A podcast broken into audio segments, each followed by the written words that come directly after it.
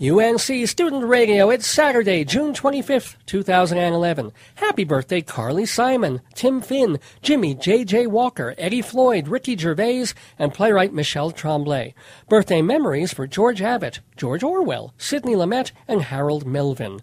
Check the UNCSR Facebook page and keep listening.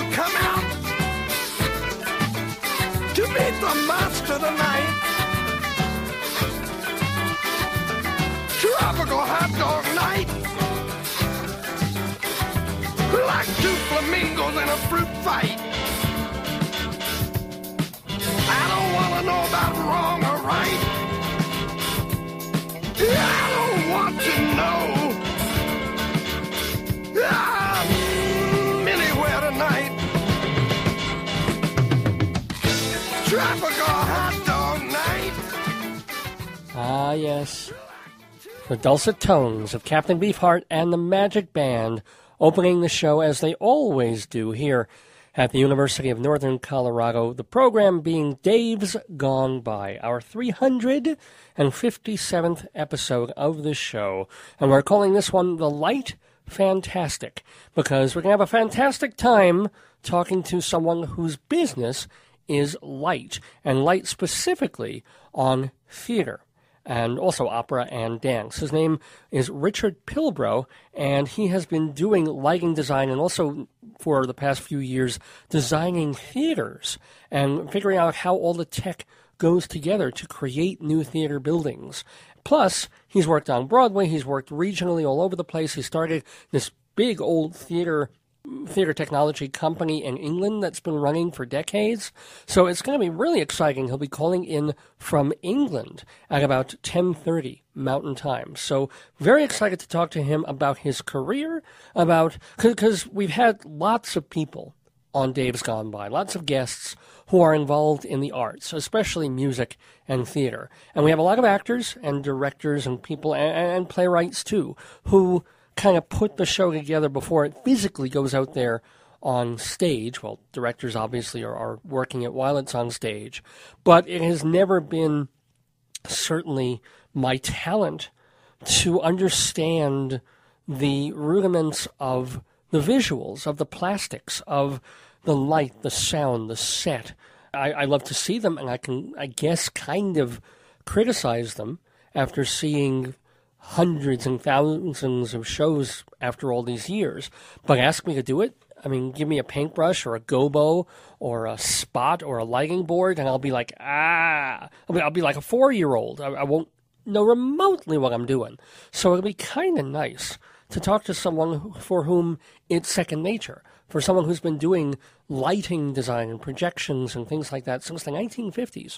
So, aside from that, I'm also told that he's a, a really marvelous and interesting speaker, and he's got that English accent going. So, you know, just, just to listen to an English accent on a Saturday morning is going to be great, great fun. So, that's one thing we will be doing on this light, fantastic edition of Dave's Gone By. We'll also be going inside Broadway for Broadway News. We'll be, um, I was on another radio program this past week. I'm, I'm a guest there oh, about once every two or three months or so with Bob Cudmore on WVTL out of Rochester, New York. And uh, Bob is a theater fan, like I am, and, but he's all the way up in Rochester, so he only gets to New York City once or twice a year. So he relies on me sometimes to give him the lowdown and the scoop of what's going on on Broadway on the Rialto. So, this being a week or two after the Tony Awards, Bob wanted me on to talk about Spider Man and all the ramifications of, well, it finally opened about two weeks ago. They had a little moment on the Tony Awards broadcast, but now, okay, they're open. Julie Taymor's out of the picture. They've got their real reviews out of the way. They've shown themselves on the Tonys. Bono and The Edge were there. So, what's up with the show? So, I went on Bob Cudmore's radio program, Coffee with Cudmore, on WVTL to talk about it. And uh, I thought, I, you know, sometimes I go on there and he's taping in the morning, which is really an early in the morning for me out in Colorado because he's up in New York. So sometimes I'm I'm barely awake. I'm like, well, you know, theater's cool and some things are opening, and I kind of like to tell you about them. And sometimes I don't know, maybe I have a good cup of coffee or something, and I'm on. I think this week I was on. So check it out when I'm talking about Spider-Man, the big Broadway musical on Bob Cudmore's show. I'm going to play that audio on the Inside Broadway segment today, and also will be saying a fond farewell to the late actor Peter Falk, of course, best known for Columbo, but also The Princess Bride and a couple of John Cassavetes films. He died a couple of days ago at age 83, and, you know, gotta say a farewell to Peter Falk. We will also be doing some music, of course. We always play music on Dave's Gone By. So, our Saturday segue will be songs that involve light, because we will have lighting designer Richard Pilbrow on. And also, our Bob Dylan segment, Bob Dylan Sooner and Later, will be about light as well. Songs of Dylan that mention light in an interesting way. I'll also be continuing my wrap up of uh, my trip to Italy a couple of, actually, it's a month ago. Can't believe it was it was a month ago. I was in Rome and Florence and Venice and Pisa and got to tell you a little bit about it last week. Hope to tell you some more this week. And last but not least, finally, uh, oh, oh, oh, oh, gosh, I'm doing so much on this show. We're also going to be doing a small Saturday Dave's Gone by farewell to saxophonist Clarence Clemons of Bruce Springsteen and the E Street Band, who passed this week as well. So we'll be playing a couple of my favorite Springsteen songs that uh, showcase Clarence Clemons, the big man.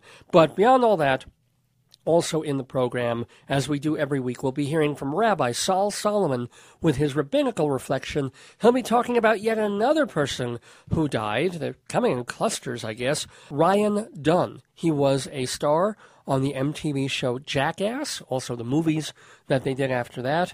I think he was also on MTV's Viva La Bam.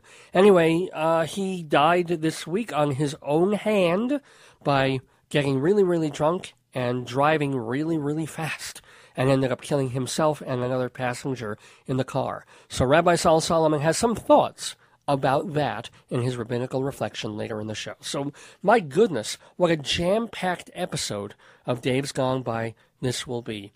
Richard Pilbrow going inside Broadway, saying farewell to Peter Falk, talking about Spider Man, Rabbi Sol on Ryan Dunn, Bob Dylan sooner and later, my talking about Italy. But first, let us get to our Saturday segue where we play a bunch of songs about the same topic. This topic, as I said, being dedicated to our guest in just about 20 minutes, uh, Richard Pilbrow, lighting designer. We will see things, hopefully, in a different light.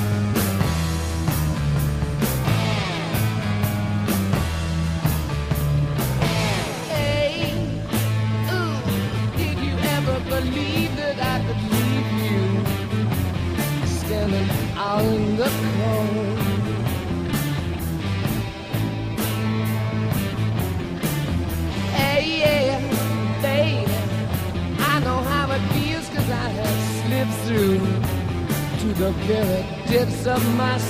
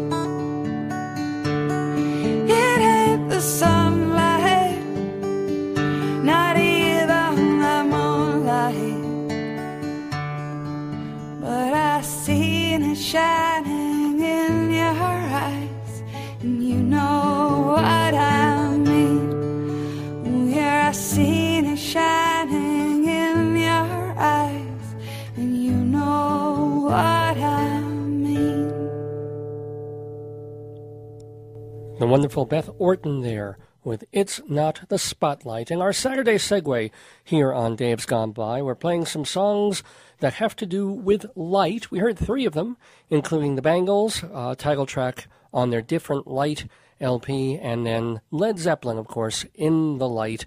I think that's from Physical Graffiti. Um, I think so. Anyway, and Beth Orton, It's Not the Spotlight. Wanted to tell you a couple of things before we dive back into the Saturday segue. First of all, if you want to write to me and let me know your thoughts about the show or make some requests, because we will be here until 1 in the afternoon, and we're here every week on UNC Radio from 10 in the morning until 1 in the afternoon. The email address is davesgoneby at AOL.com, and that's Dave like my name, D A V E S, gone by at AOL.com. You can also find out more about this program by going to davesgoneby.com. And not only does it give you the whole history of the show and what to look forward to on upcoming programs, but uh, you get the archives there. There's hundreds of shows because we've been doing this since October of 2002. And you can listen anytime absolutely for free. You can hear all our different guests, all the, the music we played, the comedy stuff that we've done just by going to davesgoneby.com. So do check that out. And also, if you are interested in the playlist for this particular episode of the program, do check our MySpace page. Just go to myspace.com and search for Dave's Gone By. And uh, we update it, I guess, every 15, 20 minutes and let you know uh, the artists that we're playing and also what's going to be on the show. Well, as I promised, in just a few minutes, we should have with us Broadway and regional theater and London theater lighting designer and theater tech guru Richard Pilbrow with us on the phone. That's why we're playing light songs, and that's why I'm going to continue with our segue from a beautiful piece from the great 1984 Broadway musical Sunday in the Park with George. This is Color and Light. Order.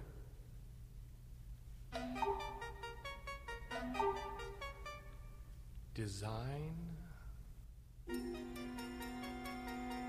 Composition. Tone. Form. Symmetry. Balance. More red. And a little more red. Blue, blue, blue, blue, blue, blue, blue, blue, even, even, good. Bum, bum, bum, bum, bum,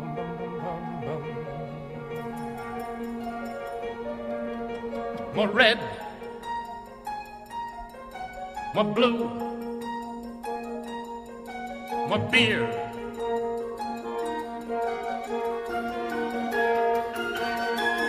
More light. Color and light. There's only color and light. Yellow and white. Just blue and yellow and white. The miss. See what I mean. No, look there, miss. That's done with green. Conjoined with orange. Nothing seems to fit me right. The less I wear, the more comfortable I feel.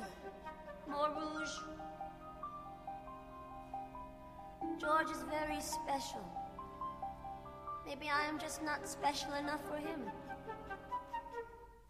If my legs were longer, if my bust was smaller, if my hands were graceful, if my waist was thinner, if my hips were flatter, if my voice was warm, if I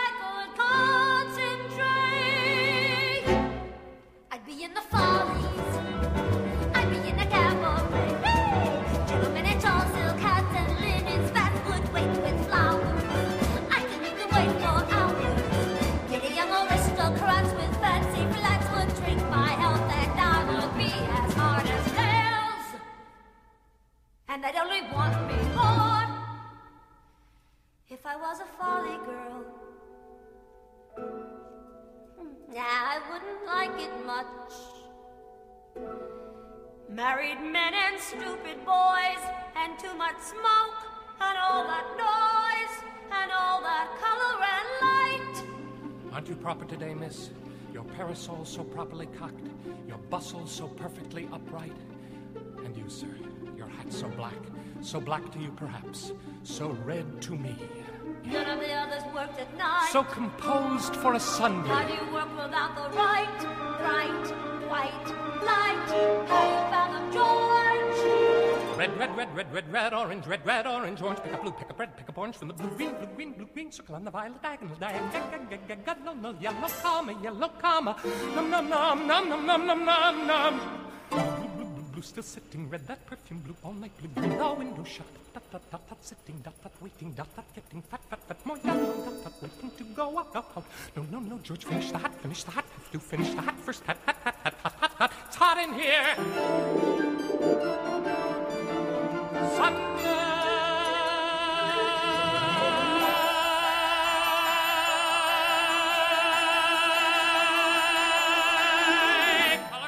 Color and Light indeed. Mandy Patinkin there with Bernadette Peters from the 1984 Pulitzer winning Broadway masterpiece Sunday in the Park with George. Music and lyrics, of course, by Stephen Sondheim with a book by James Lapine. We're talking Broadway here. We're talking color and light with someone who knows more about it than most people alive quite honestly. Um, our guest on the phone, calling all the way from New Hebrides, Scotland. So I'm really sorry. And this is the furthest distance phone call that we have ever had on the show, something of a milestone. Uh, he has designed more than 500 productions worldwide. Uh, he's the winner of a Drama Desk Award for lighting for that great revival of Showboat a few years ago. He's also won an Outer Critics Award and a Dora Award up in Canada. And uh, let's see, back in 1957, he founded a company called Theater Projects that is still going strong and that uh, we will talk about. Plus, he's the author of several major, major books on theater and lighting design, including stage lighting, stage lighting design, and his brand new book called A Theater Project, A Backstage Adventure. So please welcome the very adventurous Richard Pilbrow to the neighborhood. Mr. Pilbrow, welcome. Thank you very much. Am, am I pronouncing? Is it Pilbrow or Pilbrow? Uh, it's Bill. That's an interesting question. I'm not sure, but let's call it Pilbrow. My father never made up his mind. Oh, okay. That's that's. Um, so I guess the first thing that I want to ask is, at what point did you realize that not only that you were into the theater, but that you were into the whole backstage idea of it, of how it looked and how it seemed and how to create those images? Well, I was a, a, small child. I think probably the age of 12, 13. I became fascinated with everything to do with backstage in the theater. Mm-hmm. And um, I originally wanted to be a director and spend all my childhood doing theater in, you know, amateur theater and school theater and stuff. And then had the great good fortune to become a stage manager, very young, straight out of drama school. And from that, I segued into stage lighting. And it was that time in England, we're talking 1957, it was a whole new profession. It hadn't become established in Britain. So I was one of the, the first people in the field, and it was a, a happy accident of timing. Actually, uh, if if I can just break in here for a moment, when you say that it was brand new in 1957 as as a profession, what did people do before then? I mean, shows had to be lit back in the 1890s, back in the 1920s, and you know. The, Yeah, sure. Well, it was different in, in England and America were both different. In England, basically, the director used to light shows, helped by the electrician. In America, there was a different tradition where the scene designer was responsible for the lighting. And so, as lighting got a little more complicated in the 30s, before World War II, mm-hmm. it gradually became a speciality. And the first ever modern lighting designers were found in the States, people like Abe Feder and Jean Rosenthal. But it came to England sort of 20 years later, and I was lucky to be one of the first. Wow. And and what, in other words, with people who ha- aren't familiar, let's say, with Broadway design at all, except having maybe seen a Broadway show or a show on tour, it, how do you describe what you do? I mean, they would say, well, everything has to be lit. You have to focus uh, spotlights and, and just put lighting on the stage. How do you describe lighting for theater and dance and, and things like that? Well, that's a real problem for the lighting designer. I mean, basically, one's job is to uh, learn exactly what the show is all about and what the director and the scene designer want to achieve with the production. And then it's our role as the lighting designer to sort of envisage how the play should be lit. And lighting is more than just illumination, it's more than just having enough light so you can see the actors. Light can also act as light does in nature to affect the emotions. You know, it can make you cheerful, it can make you gloomy, uh, and lighting design tries to use these qualities of light to help telling the story of the show, make a musical more exciting, more dramatic, and whatever. You're you're trying to help the whole production communicate to its audiences. When you were learning your craft in the 1950s, was there ever a show or a tech rehearsal, or even just uh, in the early days of putting the thing together, when you had some kind of revelation where you, you put three light things together and you saw something on the stage and you just were knocked out and it's like, oh, I wow, I didn't realize dot dot dot. Well, I think probably two shows. One was um, West Side Story when it was done in London. It was originally by Jean Rosenthal. And I must say, I saw that. I was a kid. I was at drama school, and that absolutely knocked me out. I thought, my God, this is astonishing. Hmm. And then another, a play in London lit by the founder of English lighting design, a man named Joe Davis.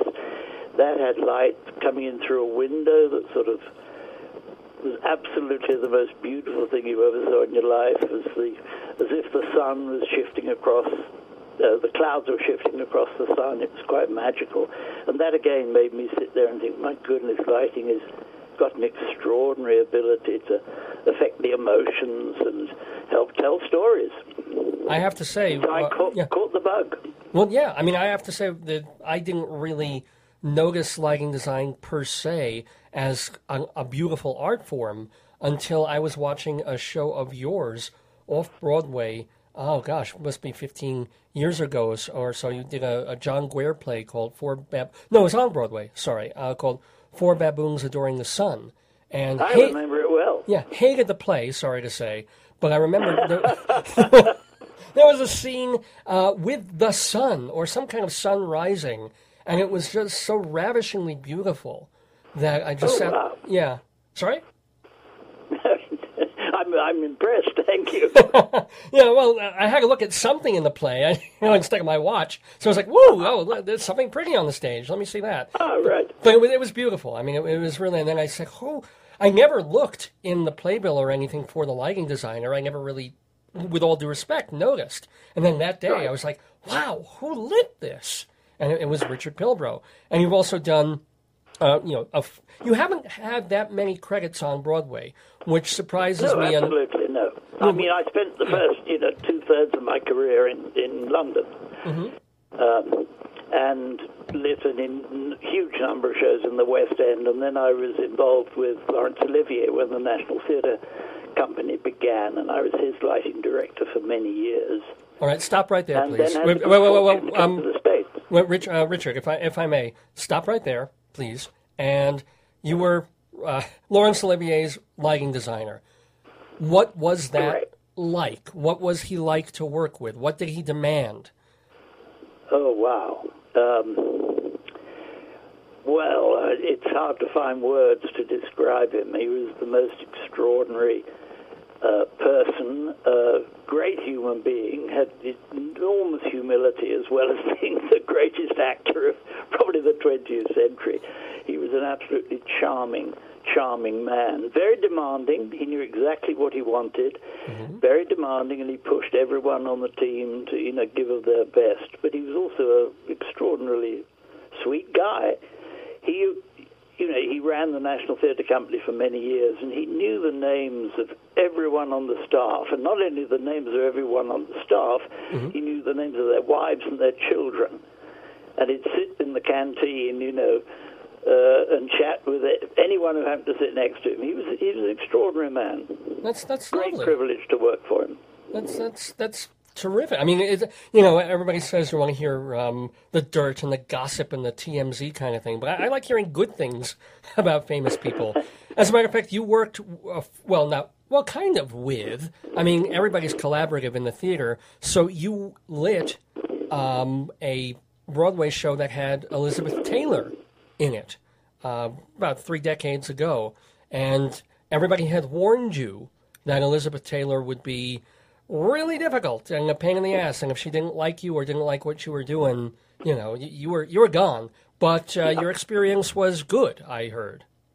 Oh, it was extraordinary. Yes, I was warned that uh, she had demanded the quote best designer in London, and they picked me for some reason. And I was told she was extremely difficult and was very, very fussy. And so I was pretty nervous about the whole thing. And we lit the first tech started, and we did the first act, and then we broke for dinner. And not a word of complaint out of her. In fact, dinner break, she strolled down into the orchestra and came up to my desk. And she said, Where do you eat in this place? So I said, Well, I and the boys are going over to the pub over the road. She said, Could I join you? Wow. I said, Sure. so every night for, I think, four or five nights, we would troop over to the pub right next to the stage door of the theatre. And she was a smasher. I mean, she had us all roaring with laughter, and she was great fun with all the guys. That's- a terrific experience. That, that, you know, again, it's, it's a story that you like hearing about uh, fame. Uh, but, okay, And I certainly enjoyed it.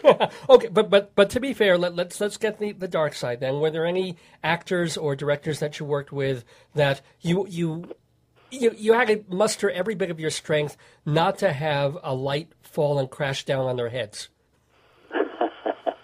Well, now you're getting into delicate area, aren't you? Uh-huh. Uh, yeah, I've had some. I've had some rough times. There were some times where uh, the actor doesn't like what she's doing and can be very difficult and temperamental. But on the whole, you cope with those things.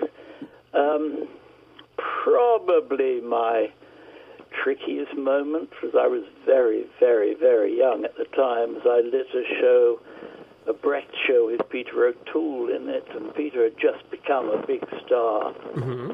And the whole show was using projected scenery, which means you have to light it very carefully uh, because if you overlight the show, all the projection, all the projected scenery disappears. It's washed out. Oh, the right. stage.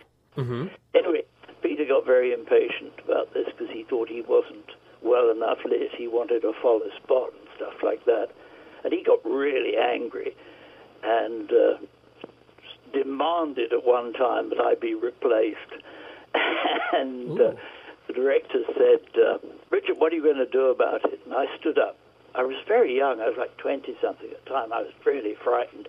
And I stood up and I said, um, uh, Bill, if Mr. O'Toole would pay a little more attention to his performance and less to the illumination, we might all be more confident of success.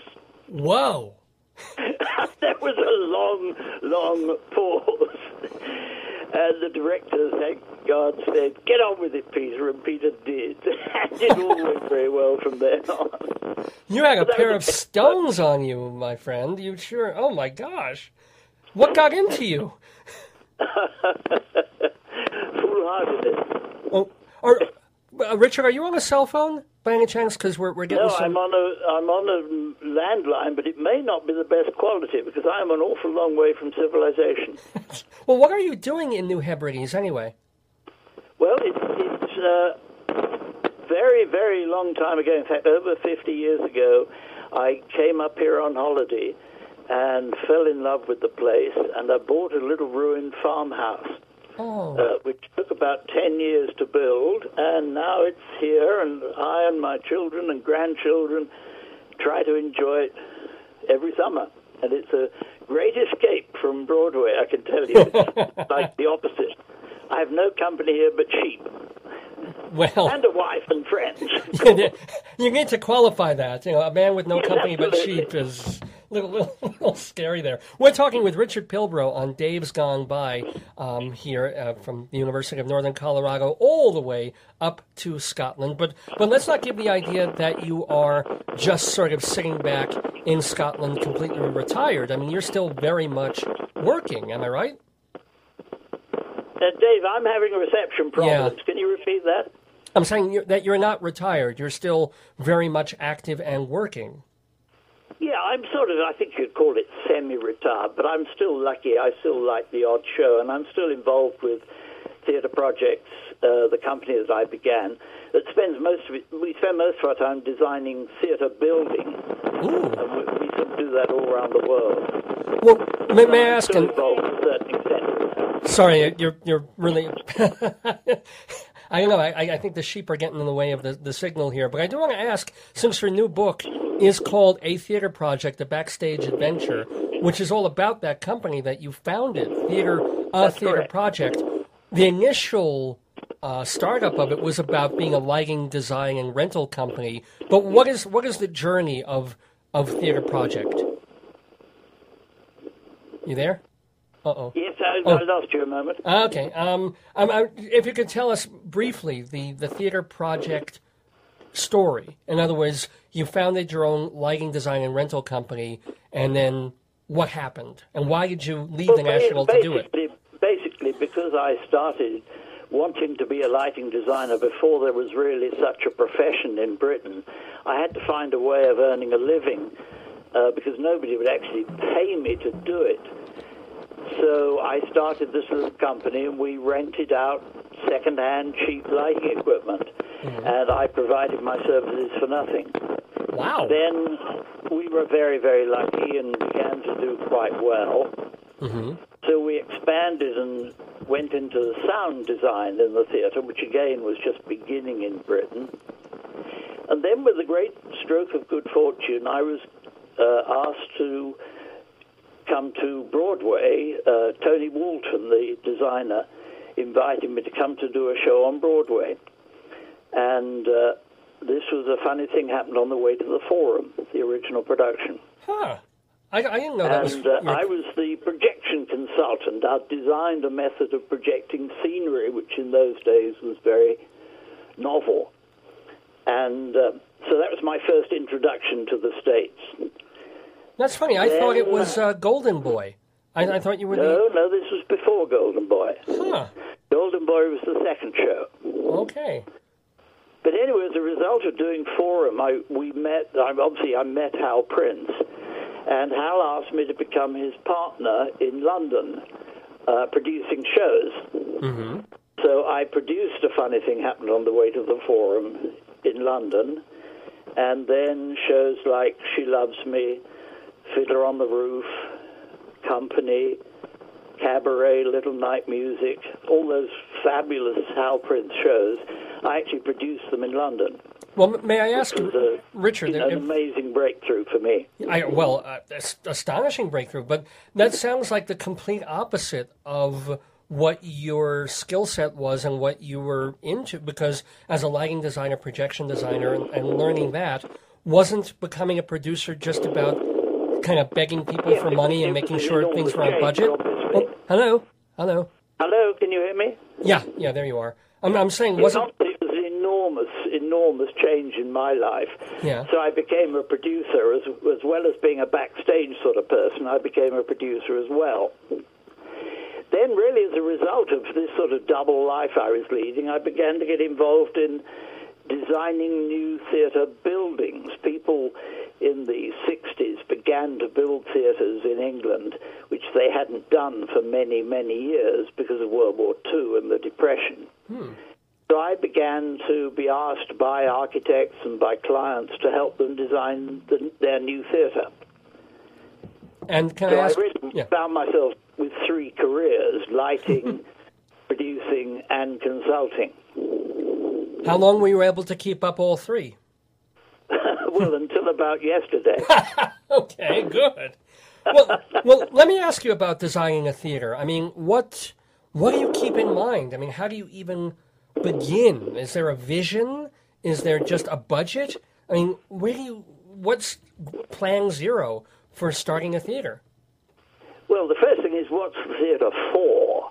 Mm-hmm. Obviously, there are a million different types of theatre. I mean, we are involved in everything from small school halls up to opera houses and uh, you know major drama theatres and concert halls. We do concert halls as well. And so the first thing is to decide what is it for, and what is the scale of the operation. You know, is this a big professional operation or is it a small, modest one? Then, basically, every theatre has every theatre has one thing in common. It's a place where actors perform and audiences go to share in that performance. It's a place where actors meet audiences. And the most important thing about any theatre is how exciting that place is Uh huh. to, to witness a show in. You know, the great theatres of, of the world are places that are a thrill to go into, uh, even before the show's begun. And hmm. we've tried to sort of understand what makes some theatres good and some theatres less good. And And we've sort of specialised in that, and we've now done this, built, built, built theatres all around the world. I think we've knocked up about, I don't know, 1,200 projects in good many lord, countries all around the world. is there a particular favorite award of yours, one that you're most proud of? That's a hard question because they're all so different. Hmm. Uh, the Steppenwolf Theatre in Chicago Wow. we designed, and that's a great favorite. Uh, the Walt, Walt Disney Concert Hall in Los Angeles, the Frank Gehry Building. I mean, that's pretty Gee. special. And then the, the building that started us off working around the world was the National Theatre of Great Britain. Because I moved from being Olivier's lighting designer to becoming his consultant in the design of the new building. Oh, And that was, you know, a sort of major advance. well, yeah. And um, obviously the building became very famous, or you could say notorious. and uh, people in various countries around the world started approaching me about uh, would we help them in their theatres, and we began working in Hong Kong and the Middle East and all over the place. No, Then I- we sorry. we But- seriously began working in the United States in the late 70s. But can I ask one quick question? I mean, I, I giggled and, and it, it was a kind of a cute, funny line about your, your about the national. Hold on, you there? Again, About the National Theater being notorious. Uh, why was the building notorious? It was notorious. It was very famous at the time because it wasn't finished when it opened. Oh, okay. Um, the, it, the, the whole construction process was extremely delayed. The whole it was a time of great troubles in England. There were national strikes and things like that, and so the construction process got very, very delayed. And finally, uh, they decided they couldn't wait any longer. They had to open the building, but a lot of it wasn't really finished. And in particular, a lot of the stage equipment for which I was responsible wasn't finished. So it was quite a sort of scandal at the time. oh, wow. Uh, and it, it all got to work eventually, but not for actually a couple of years after the formal opening. huh. So in theatrical circles, it was quite notorious, uh, shall we say, but uh, it brought good things for me as well as bad ones. Well, speaking of, of good and bad, and we, and we are talking to uh, theater designer and lighting designer Richard Pilbrow. One of the um, the arcs of your new book apparently is talking about a theater project. Uh, the um, the fact that you grew very very big as far as becoming a rental company and, and helping with design of these places. But I think part of the arc of the book is that it got too big at one point, and, and there was sort of a crisis period. No, in in the, the late 1970s, the company probably employed over 200 people, and we expanded enormously. And we got too big, and we had a series of business mishaps, um, and so we had to go through a major reconstruction of the company. And we closed down quite a lot of activities that we had been involved in that were peripheral to our central mission, which was the process of designing lighting and designing sound and designing theaters. So we rebuilt the company in the 1980s, and um, it's been really very, very successful ever since. Great. Cool. Let me let me remind people that you can get a theater project, a backstage adventure from Plasa Media Books, wherever you can buy books, and also your earlier texts, stage lighting and stage lighting design, are some of just the basic necessary books that anybody going into theatrical design just has to have. They're just, you know, the rudiments of exactly what you do.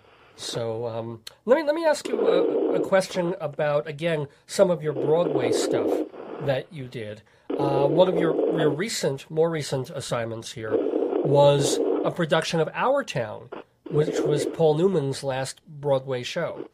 And Absolutely. so I'm kind of curious, A, about, you know, working with Paul Newman, and, and B, Our Town is a tough show because you're not working usually with any kind of real set design. So everything is really chairs and lighting.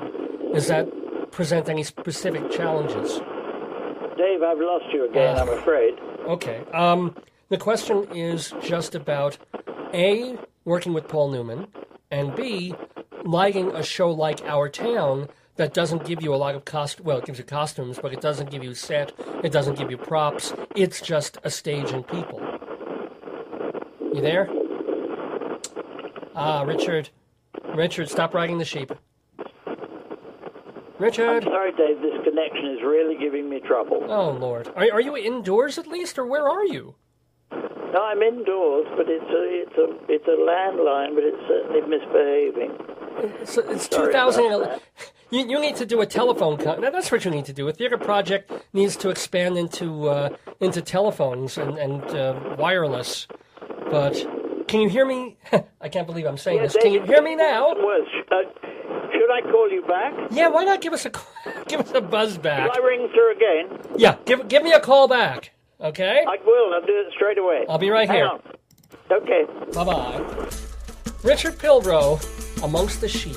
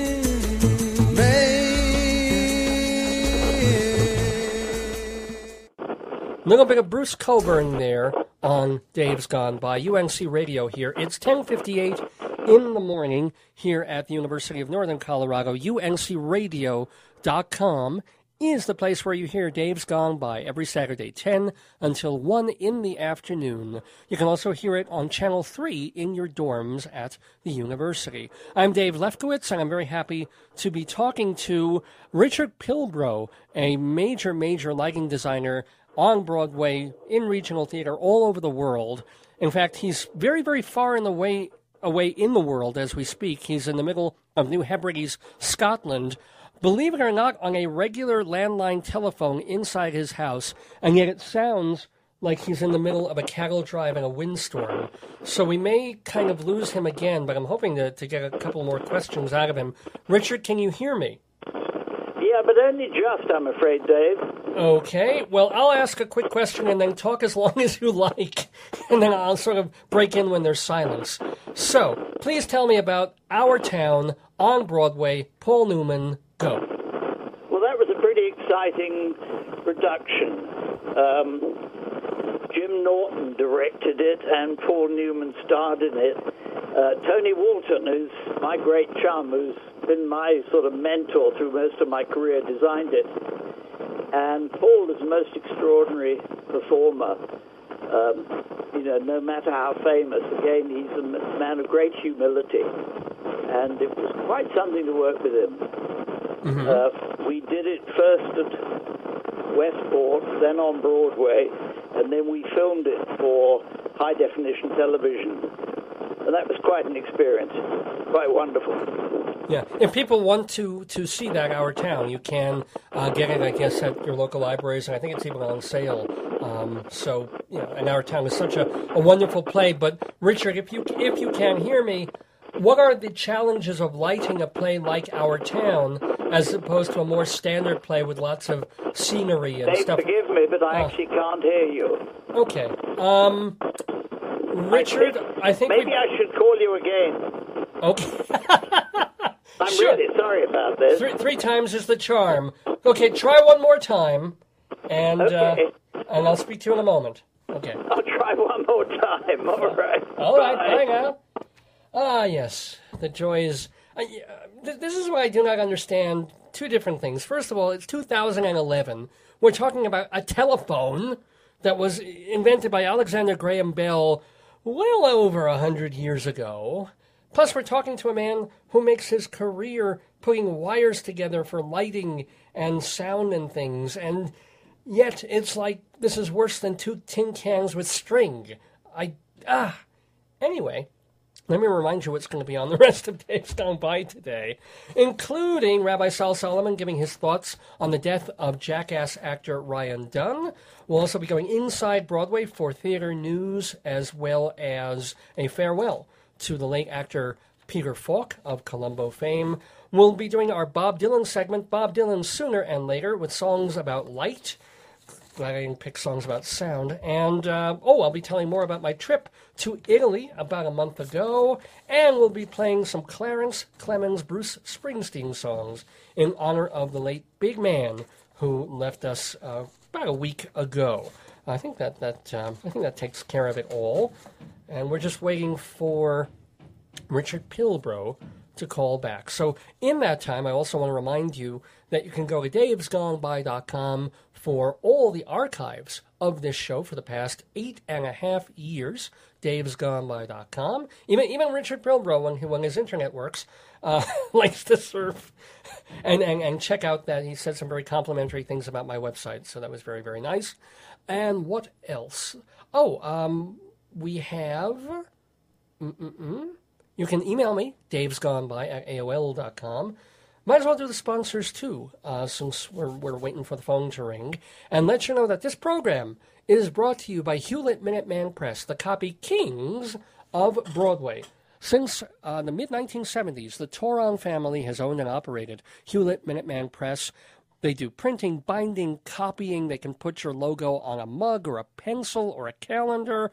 They also do New Year's cards and cards for all the holidays. They do good work. They do it cheaply. Well, no, they do it reasonably priced, and they're great people. Hold on.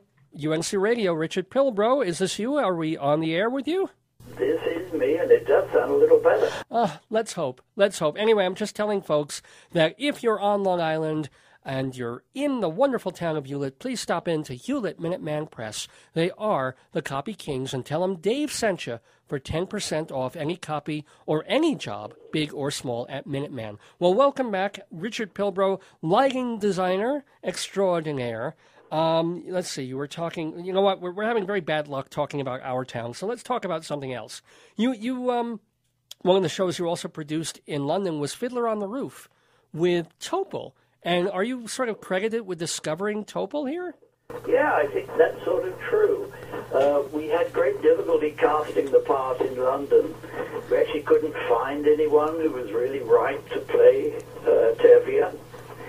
And uh, Hal Prince's secretary at the time in New York uh, wrote me a postcard saying, had I thought about Chaim Topol in Sallah? Well, I saw this thing and I didn't know what she meant. I didn't understand what the message was, and I sort of put it on one side and forgot all about it. And about three months later, I was leafing through stuff on my desk and saw this note, and so I rang her up. I said, "What on earth are you talking about?" And apparently, it was about a movie named Sallah uh, that she had seen, which had an old Jewish uh, guy in it sang a rather tragic song. Mm-hmm. So I thought, well, that's interesting. So anyway, we got hold of the movie, and indeed it did have this old gentleman singing a very sort of tragic, turgid song. So I found out where he came from. He was an Israeli actor. Uh-huh. Invited him to come to London to audition. He arrived, and to my considerable distress, he was a young guy. He wasn't 70 years old as I thought he was. He was like in his early 30s. And um, I thought, my God, we've wasted the airfare from Tel Aviv to London. However, he went up on the stage and did a perfectly superb audition. He actually sang the opening number, Tradition, really beautifully. And Jerry Bock and Sheldon Harnick were with us. And we all said, my goodness, this is the man we have to get. Then we found out he didn't really speak any English. it was quite a problem because we were going to open in two months' time. But we sat down with him and he promised he could learn English and would learn English. Mm-hmm. And we decided to take the risk with this entirely unknown actor. And and of course, Top- Topol became more famous when he actually did the movie version of Fiddler on the Roof. I mean, he, you know, in, in, in the those days, beginning of Fiddler on the Roof, everyone, you know, only can only thought about Zero Mostel. But then Topol opened in London with this enormous success, and of course he got the movie. Well, I have to say, as much as, as Topol is a wonderful, wonderful actor, it is kind of a sad thing for, for people who love Broadway and love that show that Zero did not get, you know, didn't do it on in, in film, that we don't have that preserved. Wonderful as Topol may be. I mean, you know, Zero is Zero. Uh, Zero was, was the definitive performer in that role. Now, can I ask you, you were, since you were already working with Hal Prince and you helped uh, on the original Fiddler on the Roof on Broadway, do you have any Zero Mostel stories?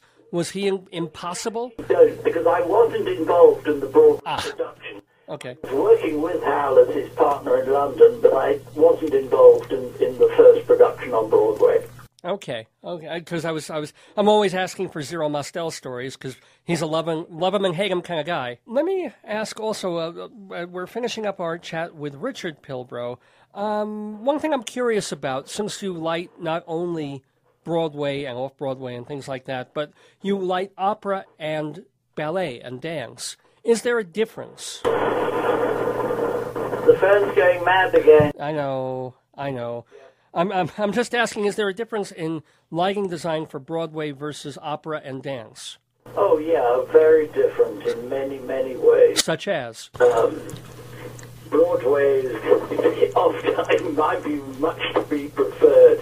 In Broadway, you have the time to do what you want to do, and you have your complete freedom of choice for all the equipment you need. You know, an equipment to a designer is uh, paint, as, as paintbrushes are to a painter. You can't do much unless you've got the right equipment in the right place. So Broadway allows you to have all the facilities you want and the time to do a good job with them. Opera is remarkable, and I mean I love opera and ballet the same. The music's glorious, it's a tremendous experience, but it's a very abbreviated pro- process hmm. putting the shows on. You always they always work in repertoire. There's different shows every night, different ballets happening each night. So the rehearsal process is extremely tight, very limited. You have to put things on tremendously quickly. Ballet opening the Met, uh, uh, American Ballet Theatre, in a couple of weeks' time. And uh, I actually lit it three years ago, but they're bringing it back uh, Sleeping Beauty, and again designed by Tony Walton. This is a huge production. I mean, there's four enormous sets and very, very complicated uh, lighting plot. And we did the whole thing in like four afternoons, which certainly scared the life out of me. No, wait, are you saying you did? I've ever had to work so fast in my life, but that's the way ballet operates. And of course, they're very highly skilled technicians working on the shows. But it's not like Broadway. Broadway, surprisingly, is perhaps is, is I would say more leisurely, but there's much more time to do things really carefully and really properly. That surprises me. I would figure, like opera, they just throw money at you. Uh, you know, maybe not. they spend money on a lot of other things, like musicians. All right. Hey, can I ask?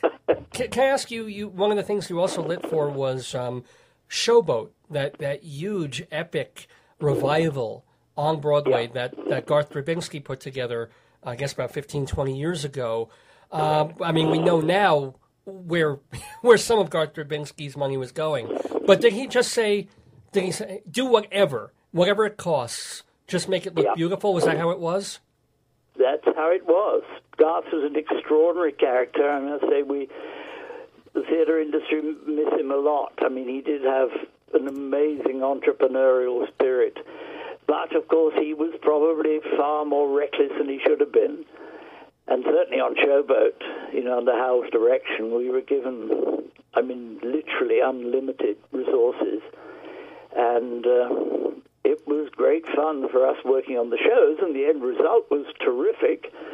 But it probably cost too much money. And if you spend too much money, you can get yourself in trouble. Well, especially if you're keeping two sets of books, which apparently he was. Well, that I will draw a veil over.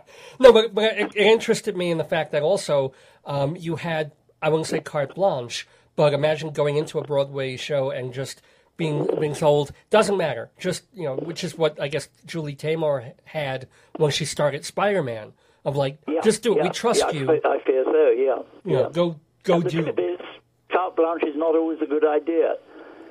Wow.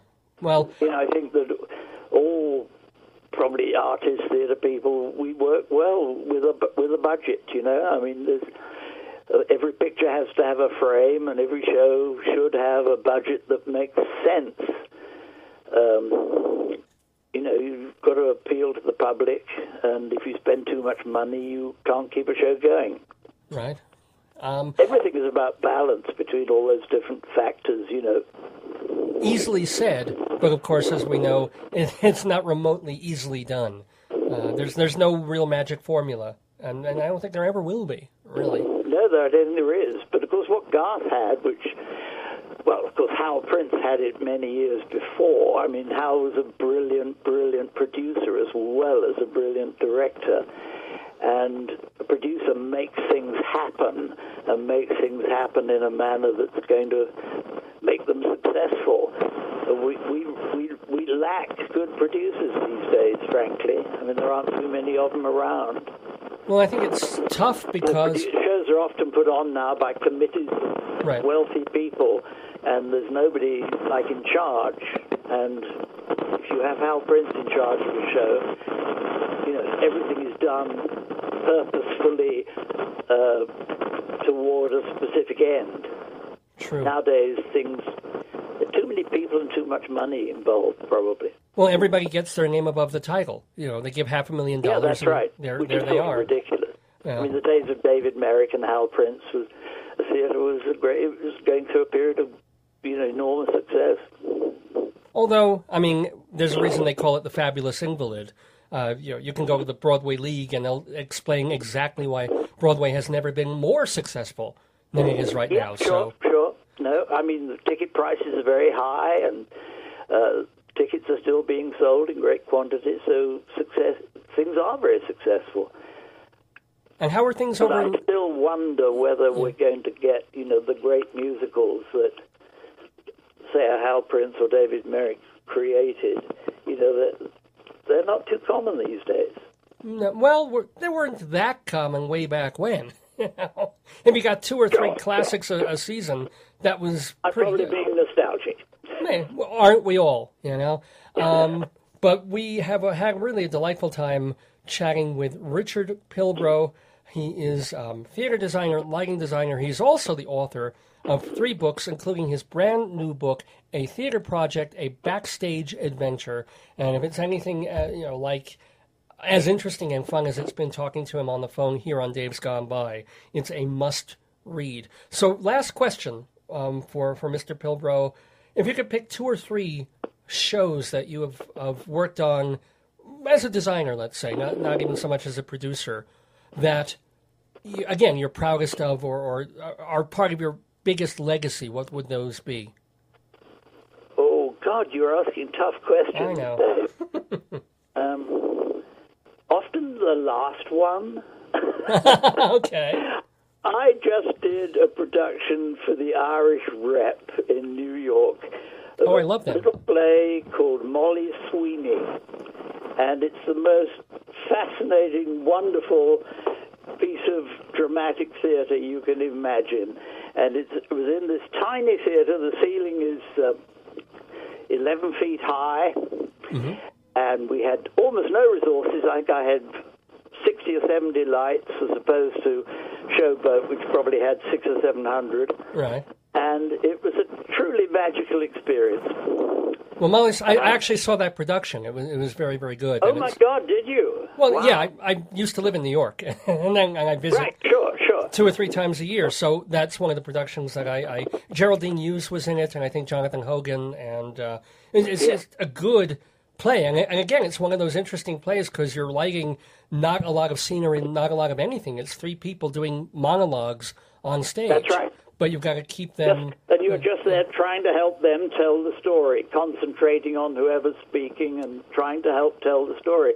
And I thought that was wonderful theatre. I was captivated by it. Well, we have been And we're captivated. doing that, we're repeating it in uh, Long Wharf in New Haven in September. Oh, lovely. Great. Yeah, which is going to be fun. Well, it has been great fun and lovely fun talking with Richard Pilbrow. Richard, I I wish you a wonderful vacation out in New Hebrides. Although I would, if I were you, get a new um, you know, cable and, and phone provider out there. Thank you. But it's been a, Thanks a, a very pleasure. much indeed, Dave. Thank you, Richard Pilbrow. Have a great day. Thank you. Bye. Every picture has its shadows, and it has some source of light. Blindness, blindness, sight. The perils of benefactors, the blessings of parasites. Blindness, blindness, and sight. Threatened by all things, devil of cruelty. Drawn to all things, devil of delight. Mythical devil of the ever present loves governing blindness, blindness inside. Sometimes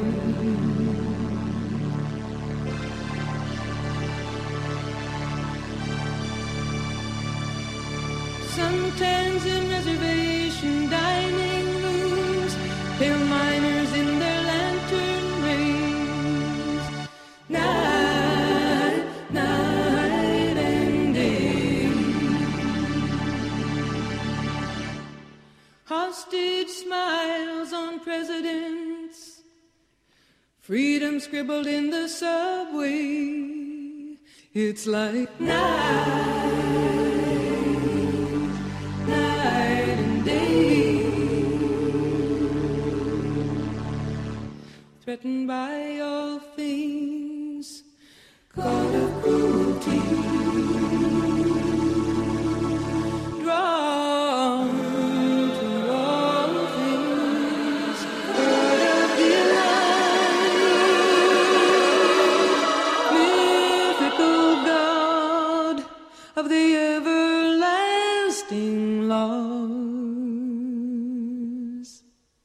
Governing. Day,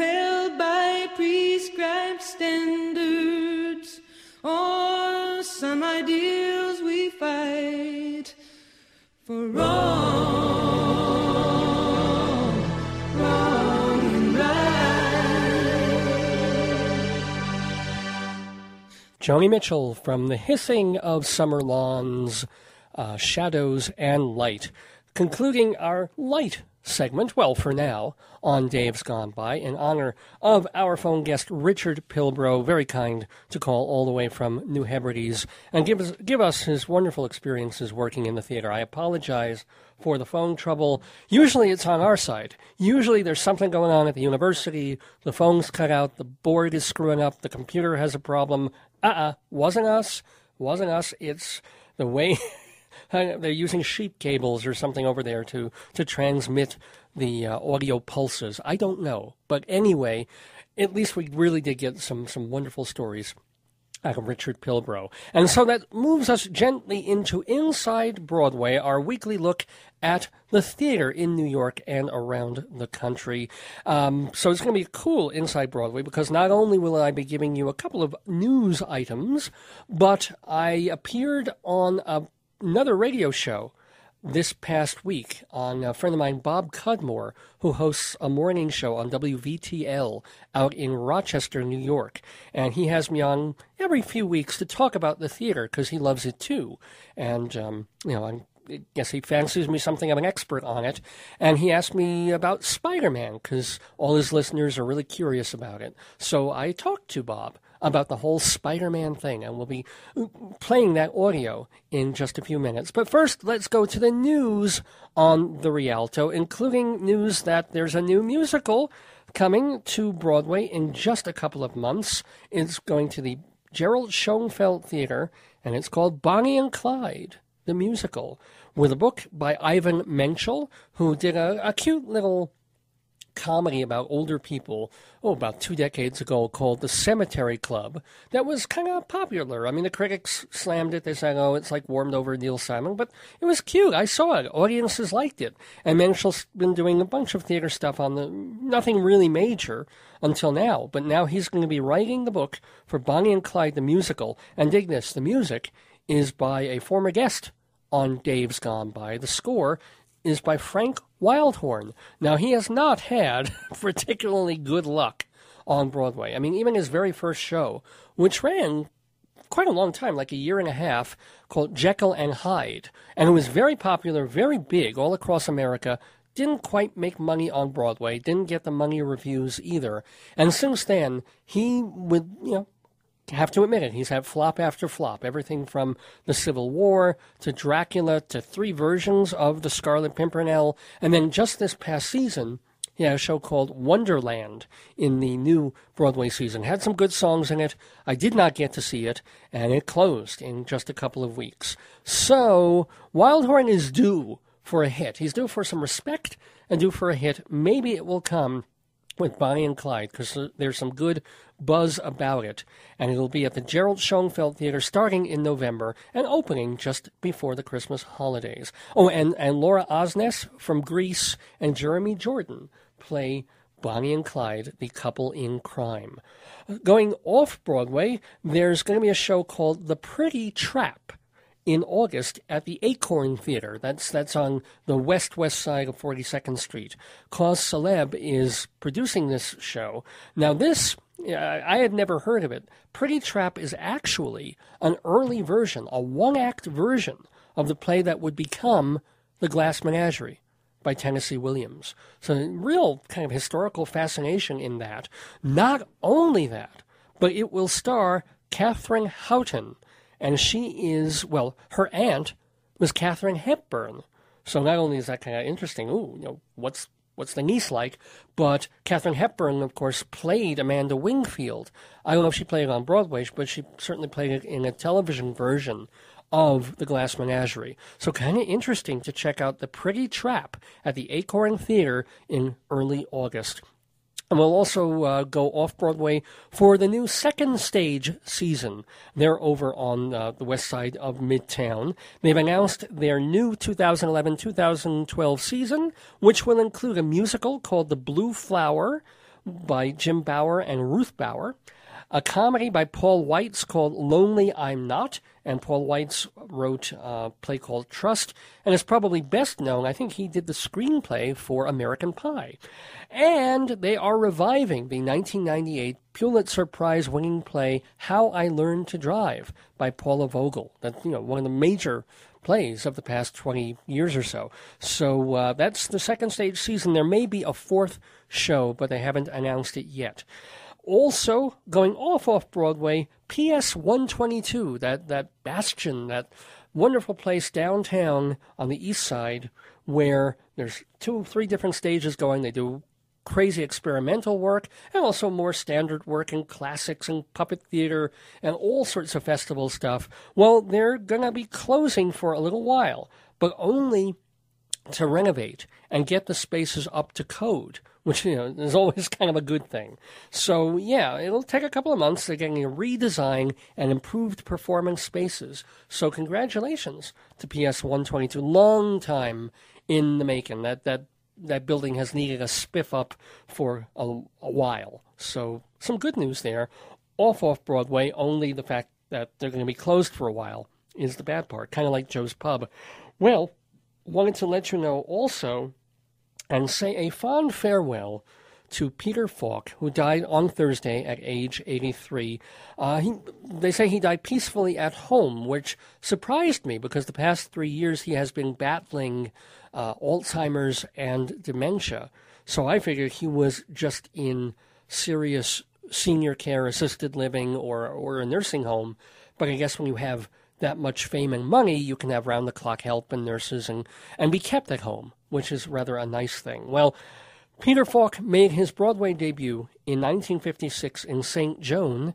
Then he played a servant in Diary of a Scoundrel. Uh, this is kind of interesting. In 1964, he was in a play called The Passion of Joseph D., which was written by Paddy Chayefsky, the guy who gave us the film Network. And in that play, Peter Falk played Joseph Stalin. I'm, I'm, I'm even trying to envision it. I, I, I, don't necessarily see it. And of course, he was in the uh, Broadway version of The Prisoner of Second Avenue. He actually premiered that show, even though it ended up with Jack Lemmon when they made the movie a year or two later. Well, we all, I mean, okay, you can have your Peter Falk memories from movies and, and TV, th- TV things as disparate as Wings of Desire. Everybody remember that Wim Wenders film, uh, beautifully shot art film out of Germany. And the weirdest part of it, and it's a very weird film if everybody kind of remembers it, it's in black and white, and it's all about these people in Germany with all the little troubles in their lives. Well, some, some have big troubles. And they're being looked on by these angels that we in the audience can see. And the angels can't really do anything except be there and look out for them, comfort them, but they can't really change anything. And so that's the story. And the most unexpected part of the whole film is that one of those semi earth people, semi angel people, is Peter Falk playing himself. And somehow it works. somehow it makes sense that Peter Falk is an angel just being Peter Falk. One of my favorite uh, Falk memories is, of course, from the film The Princess Bride. Really delightful movie. Um, Rob Reiner directed film. Great story, very funny. There's Wallace Shawn. There's adventure. There's sweetness. There's comedy. There's you know, it, it's it's a lovely, delightful movie. No matter no matter how many times you see it, no matter, matter how many years pass, it remains kind of a modern classic. But what's the most wonderful thing about it?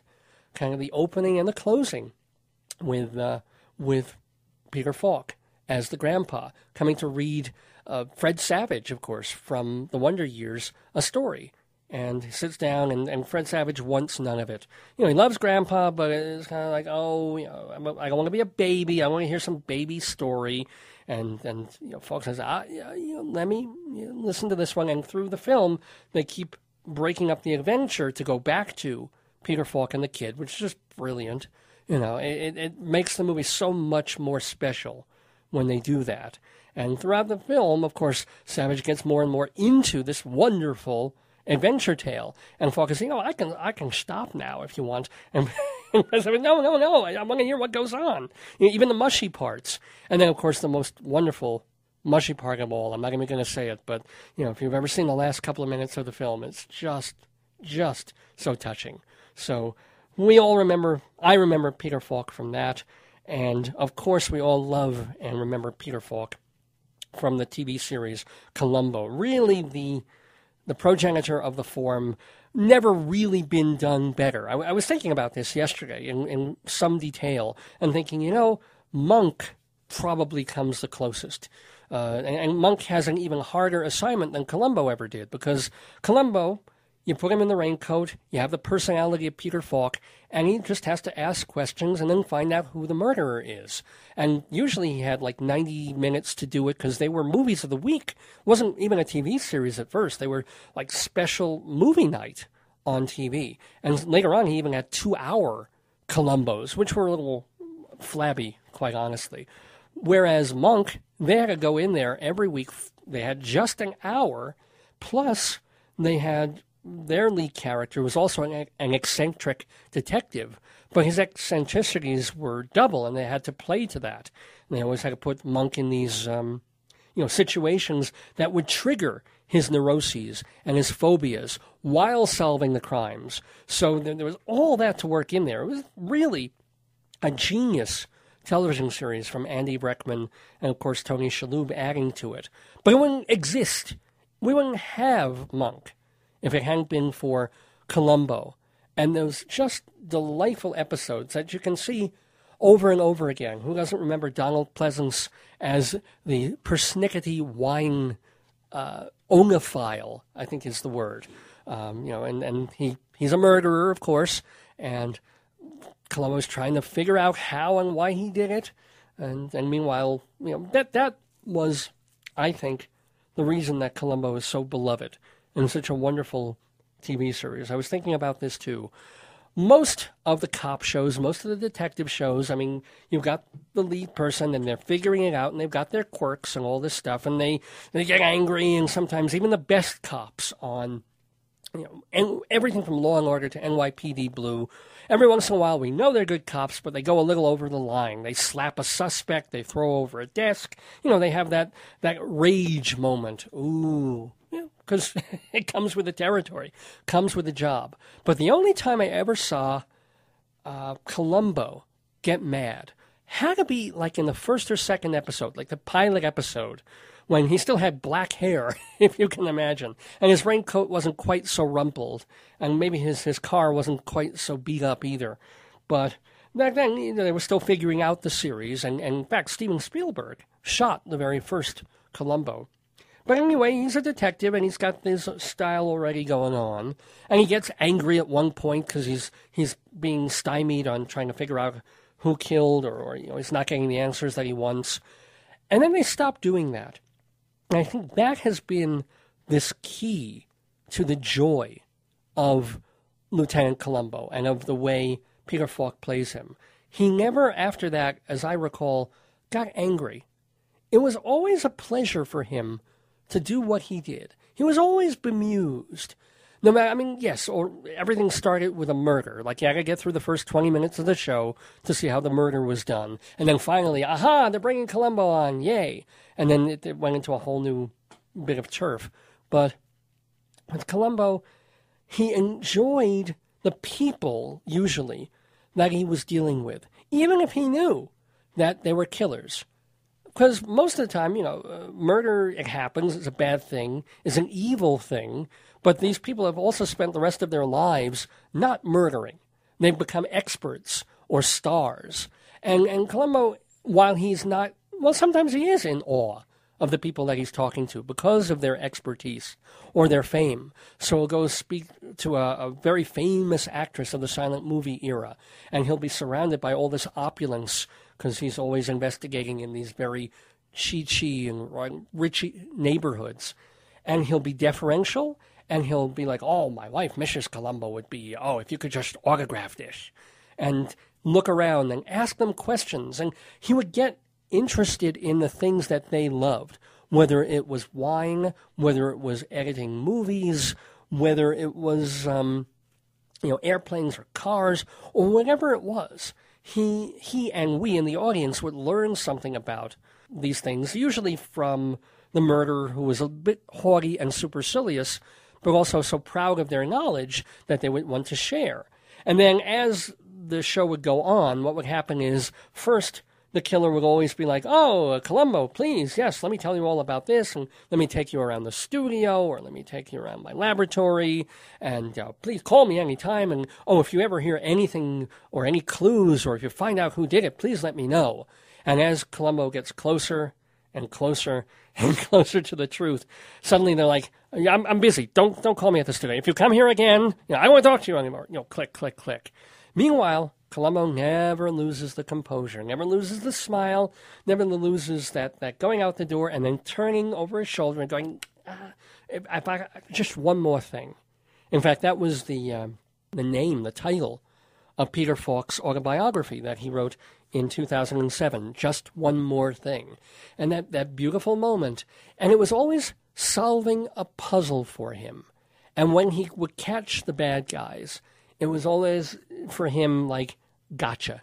Yeah. Like winning a chess game. It wasn't, oh, thank God we got this crazy murderer off the street, or yes, my, you know, I'll get a badge or something like that. It was just, aha, you were a worthy, fun opponent in this game we were playing, but I sussed you out.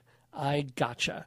You know. And we were very, very lucky to have had Peter Falk in our lives for um, for all these years on our TV screens and on our, our movie theater screens. I think back also to movies like The In Laws, uh, where he was really, really funny. Uh, marvelous actor in those John Cassavetes films, which were, of course, more dark and method.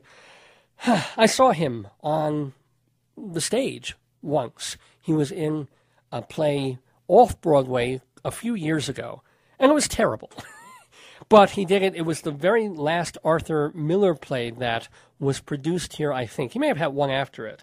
And it was a very weird, surreal kind of um, in, introspective play. I believe it was a one person show, as a matter of fact, all about this old man looking back on the loves of his life. It was called.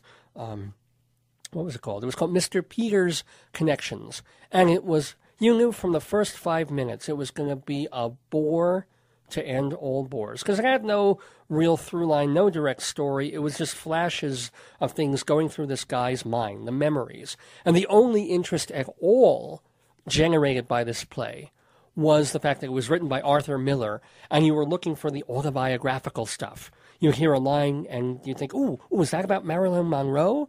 Or is that about when Joe DiMaggio was, or, or is, what was this about? Otherwise, you know, nothing to that play.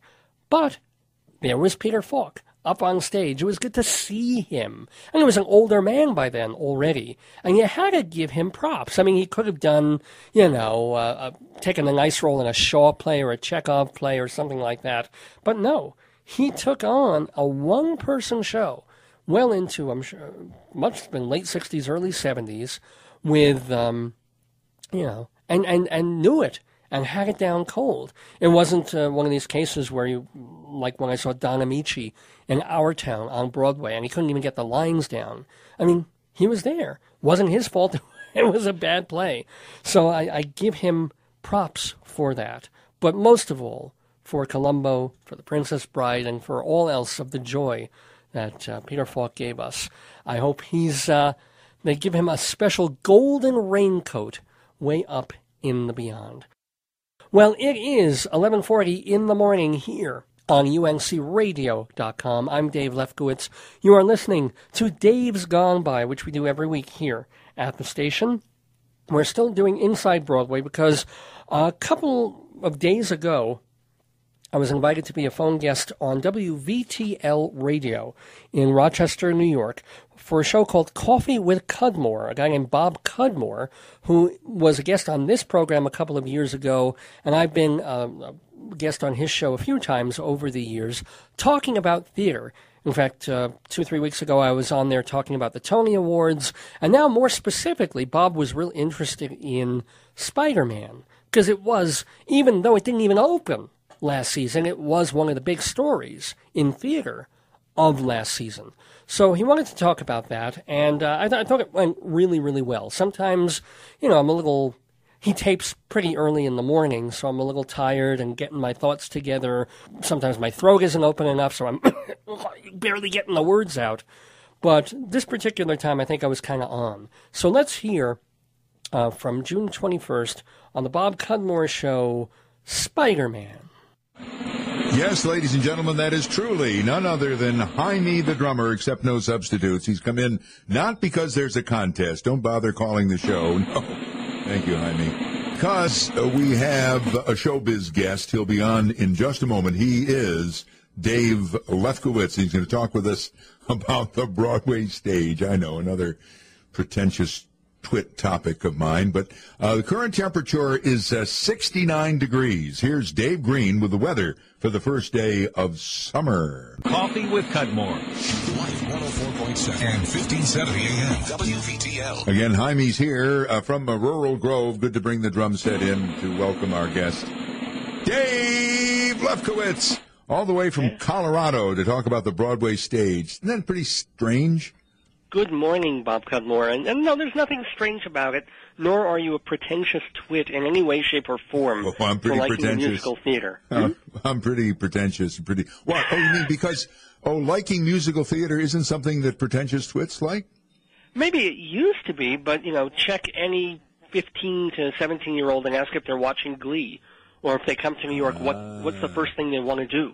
You know, and they want to see theater. Hopefully, they also want to see non-musical plays as well. Right. But um, yeah, maybe I'm kind of a pretentious twit myself, but it's gone so far beyond a fringe uh, niche Yep. and kind of Yep. entertainment now. It is uh, right in the center, right in the heart of um, of American culture. I mean, what is American Idol but a bunch of people getting up and, and sometimes singing show tunes? That's right. Let's put on a show. And also, uh, for example, the, the main reason uh, that I asked to have you on is my uh, co-host in the morning, who doesn't like topics that are pretentious or twitty, uh, Dave Green, uh, said, uh, "You know, what is with this Spider-Man musical?" Isn't that dangerous? It seems to me Spider-Man is sort of like a reality show, or like we've got a story today about a man from up here, uh, from Mayfield, who's uh, going to be the host of 101 Ways to Leave a Game Show. A man named Jeff Sutphen. And which, what they're going to do is they'll either put the person on the wings of a biplane, drop him or her from a speeding 18 wheeler. You get the idea. I mean, uh, it seems that uh, maybe Spider-Man is, is trying to create the atmosphere of a reality show. Whoa, not even. I mean, if you want to be jokey about it, perhaps you can say that. But but the, the real Spider-Man story is you have a brilliant, visionary director, uh, Julie Taymor, who gave the world not only The Lion King, but, but some pretty extraordinary films. If you've ever seen the Frida Kahlo film that she did, she, she's a marvelous, brilliant director. And uh, you know, they went to her after she made billions of dollars for Disney with The Lion King and said, okay, you know, you do Spider-Man and we will give you the whole toy box, all the crayons with all the colors, all the money you want, just give us something amazing. And what she did was give us something amazing. I mean, I, I, to be honest, I haven't seen it. I'm only going by what friends have told me and what I have read. But she created something amazing. She also created something that was a mess and that turned out to be a danger to some of the people physically involved. Uh, I mean, it's a horrible analogy, but you know, when Chinese people were building the railroads in this country, a lot of them died. Yeah. horrible. You know, they, they Yeah. worked for for miserable wages, etc. But we have railroads.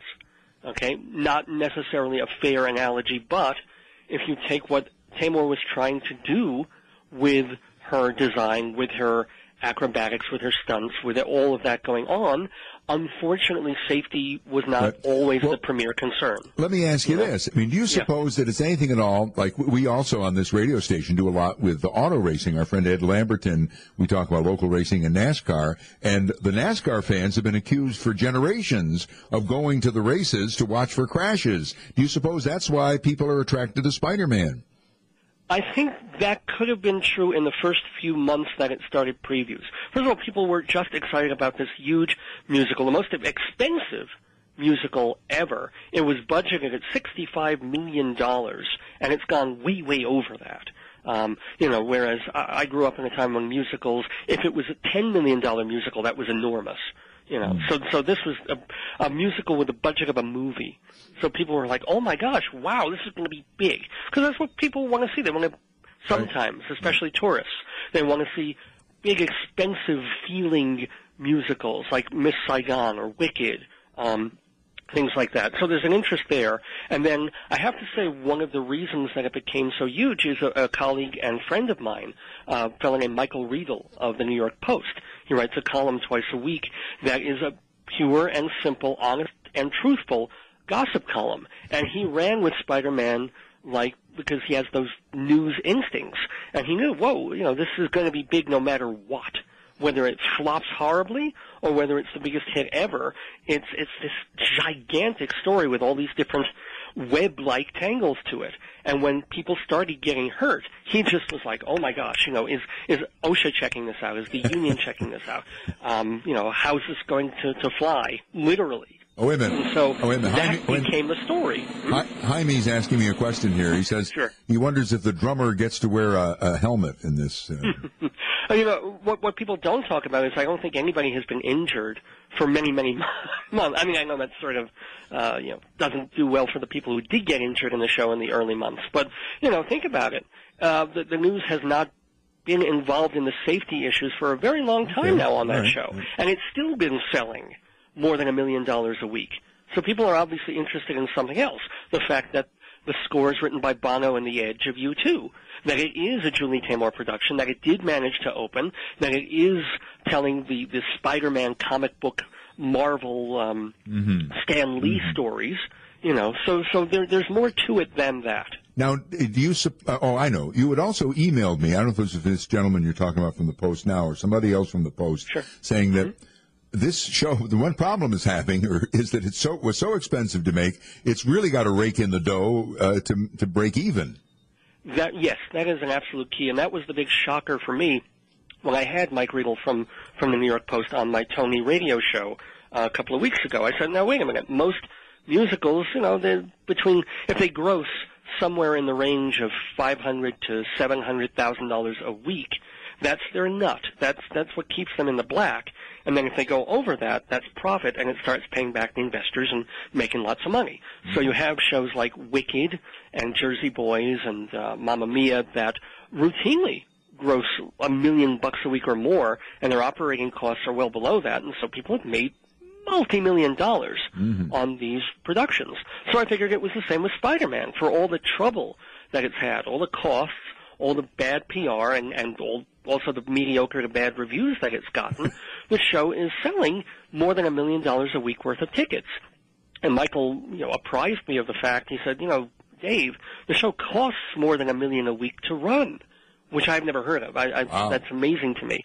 And so if they're only pulling in, let's say, 1.1 million, uh, they're, they're probably losing money that week. So it isn't just the fact that they would have to run five to ten years at near capacity uh, to to break. uh, They they have to be almost at capacity for five years. Huh. The only way to make money is to tour it cheaply. Now, Jaime t- was just telling me that it, where he uh, used to play at the Falling Inn, uh, it didn't cost that much every week. It was just the falling in, Yeah. okay. No, it's very generally funny. not. No. You know. now But, um, um, I'm another sorry, yeah. point. Okay, so Spider-Man's great. Go see it, but it probably costs a fortune to go see it, and probably got to wait a hundred years to get a ticket, don't you? Well, no, well, no, no, no, no, well, no. Let, let's let's. be- First of all, Spider-Man is not supposedly great. It is an attempt at doing something great that failed. They took out Julie Taymor uh, because you know she had some visual things that were amazing, but the story was an absolute mess, and people weren't that crazy about the U2 score. Um, so they brought in some new writers and revised it. Finally, opened the show. And by the way, let me also mention the fact that although we consider it kind of something from last season, and they even appeared a little bit on the Tony Awards, Spider-Man waited so long to open. It isn't even technically a new musical until this current Broadway season. That's why it wasn't nominated for any Tonys at all. Last it couldn't be. Hmm. It, it didn't even officially open until June 14th. So they brought in new people and they fixed it up. They fixed up the book. They made it more coherent. They tell a real story. Whether they turn it into something good according to reviews and stuff like that, no, it's still what they did was they they made it Right. clearer, but they didn't necessarily make it wonderful. There's, some of the magic is gone. Okay. You know, so I wouldn't say it's wonderful. Go see it. I also wouldn't say you'll never be able to get tickets because it's a huge theater, and I think if you want tickets, you can still buy them. They'll be expensive, uh, but I don't think you have to scalp them or anything. They're Right. they're around. Okay, You so you, you can go see it, but it's not the greatest. But it's got wonderful uh, uh, production value. Okay, fair enough. All right. Um, what do you think, Jaime? Jaime loves it. Um, now, uh, we've talked about this before, but I saw a piece about, uh, we're talking with Dave Lefkowitz, theater critic. He's out in uh, Colorado, does a radio show, also uh, publishes uh, Performing Arts Insider for his friends in Manhattan, where they put on uh, many of these plays. That the theater, as you indicated at the beginning, has become edgy. It's become modern. It's become what, what's what's happening with, with the Book of Mormon and the thing with the horses and all that. I mean, I, I saw that somewhere. Could it be Time Magazine? I'm waiting for one of my many doctors who stick things into me and uh, so forth. That that was the, the the case. I mean, eh, well, it is the case. I mean, that they're doing very edgy stuff on Broadway.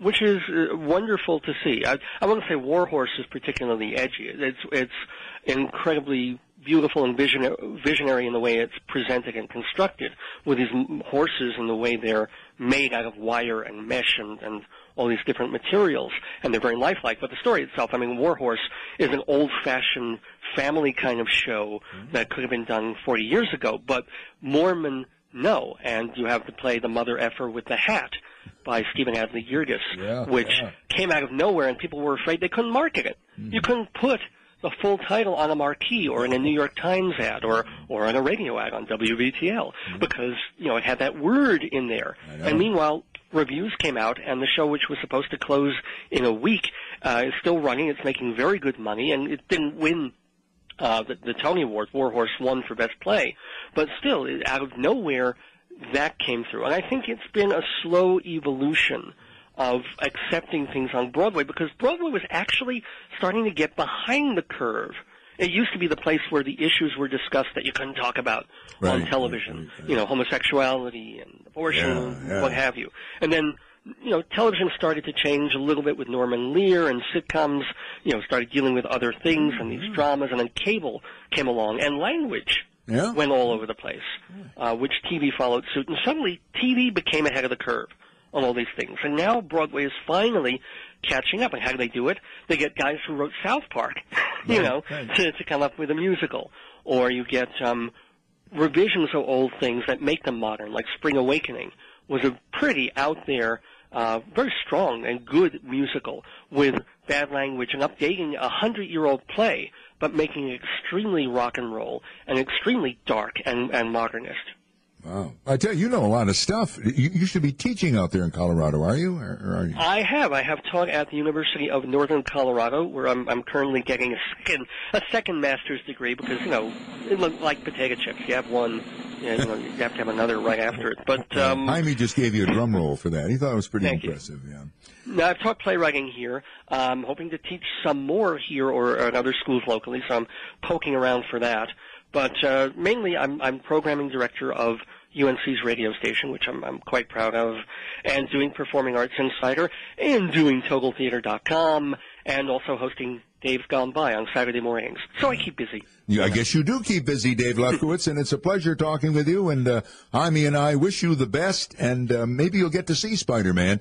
We could do a radiothon to uh, raise the money for the tickets for you. Would, would you like No, but you know, uh, it's, it's, I was one of the good guys. I waited. Um, whereas critic friends of mine were running to see it in previews because it had been in previews so long, they were like, "This is ridiculous. They're charging full price for tickets, and and consumers aren't knowing whether it's any good or not." So they went out and bought their own tickets, or their newspapers did for them, and they ran to to see the show long before the official opening. But finally, it did open.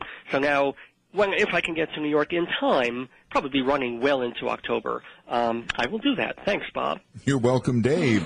Dave Lefkowitz. Uh, Dave's Gone By is his radio show on the uh, WUNCradio.com. You can hear it. Uh, you you have a good day. Good to talk You to you. too. Thank you so much, Bob. Bye-bye. Nine forty nine is the time.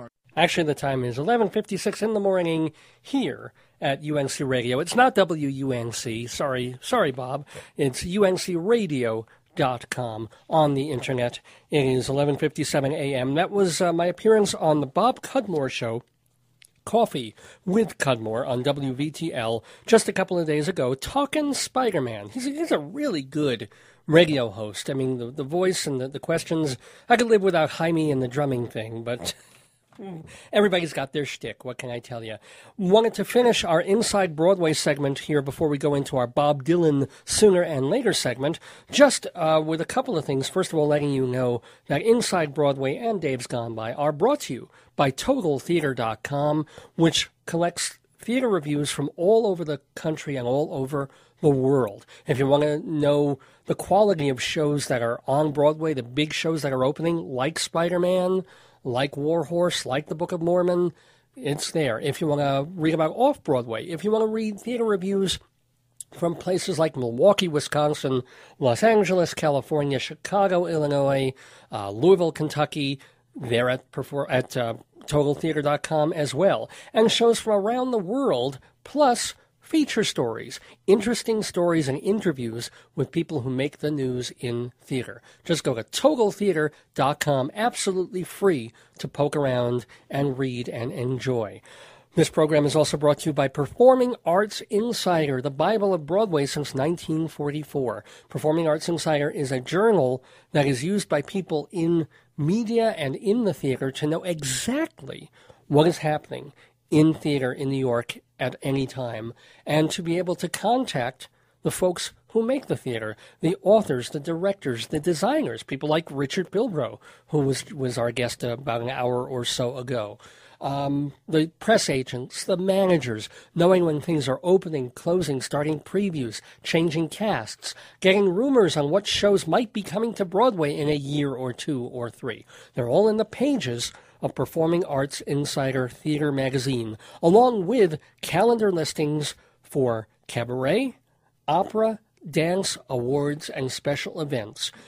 Performing Arts Insider is a hard copy magazine. It actually comes to you the old fashioned way in your mailbox. So you have to subscribe to it, and you do that by going to performingartsinsider.com. Performingartsinsider.com for the mag, or if, you know, it's kind of an, ex- an expensive industry publication. So if you want to check it out first, you're not sure, you want to see what it's all about, if you're in New York, you can get a single copy over at the Drama Bookshop and also Theater Circle up on West 44th Street. So they carry the monthly editions, and I think those are about $15 and worth every single penny. So performingartsinsider.com, a proud sponsor of Dave's Gone By. And I don't think I gave you uh, before the address and contact for Hewlett Minuteman Press, the copy kings of Broadway. You can call them at 212 56 oh, excuse me, no, area code 516 569 5577.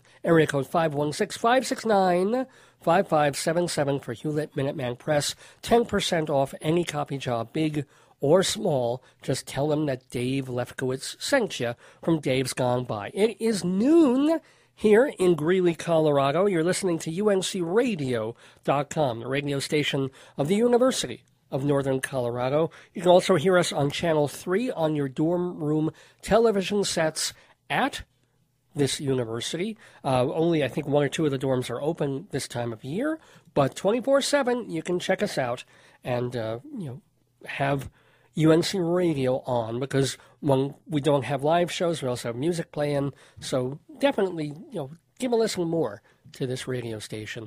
By the way, I wanted to give you the weather forecast for today in northern Colorado. Going to be another hot one. Sunshine and clouds mixed. High is going to be 91 degrees. It's already, hmm, I haven't listed at 70, but I need to refresh that screen. There we go. It's, it's up to 77 now. Going to hit 91 and then just clouds. uh, Clear going down to just under 60 later on. And then tomorrow, even warmer. Hot, supposed to be like 94 for a high. A few afternoon clouds, clear to partly cloudy in the evening, mid 50s. And then Monday might get a thunderstorm or two, but will cool off a bit. The high only getting to about 80 degrees. And then Tuesday clears up again, mostly sunny, but back up to 90. So not too bad, but bring a hat, bring water, bring sunscreen. It's going to be sunny and pretty darn warm for the next couple of days. But hey, it's the beginning of summer in Greeley, Colorado. What do you expect? Well, I know what most of you are expecting is a half hour of Bob Dylan music. We do it every week here on Dave's Gone By. We play a few songs by, for me, the greatest musical artist, pop musical artist at least, of our time. And sometimes we like to do thematic segues on that. So, in honor of Richard Pilbrow and the fact that we've been talking about light and lighting for a good part of the show, I chose a few Dylan songs with light in them. Now, what's interesting is I only could find one Bob Dylan song with light in the title. Uh, that, that one's from Love and Theft called Moonlight, which we'll be playing. Most of the other, that it's weird. It's such a common word. And Dylan uses it a lot in, his lyrics, but that's the only time he's used it in the title of a song, which, which I don't know, kind of surprised me. But anywho, let's get to the Bob Dylan music on this Bob Dylan Sooner and Later segment. We'll go with a, a recent tune from Modern Times. This is When the Deal Goes Down.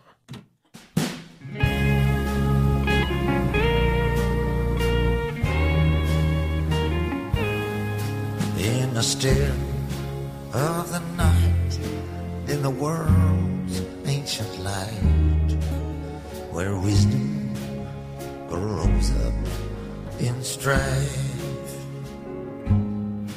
My bewildered brain toils in vain through the darkness on the pathways of life.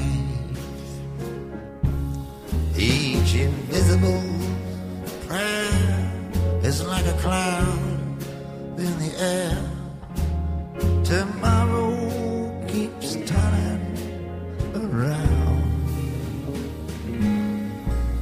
We live and we die. We know not why, but I'll be with you when the deal goes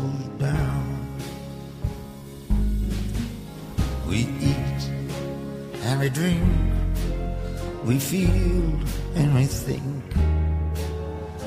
Far down the street we stray.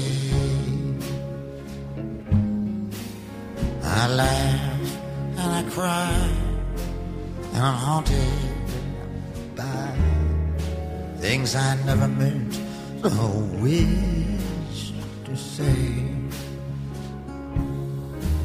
The midnight rain follows the train. We all wear the same thorny crown. Soul to soul, our shadows roll, and I'll be with you when the deal goes down.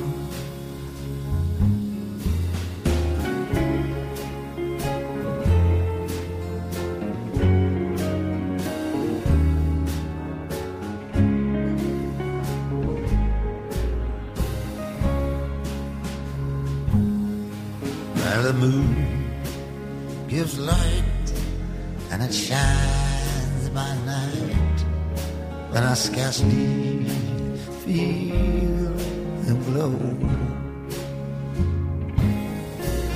We learn to live and then we forgive all the road we're bound to go more frailer than the flowers, these precious hours so tightly bound. You come to my eyes like a vision from the skies, and I'll be with you when the deal goes down.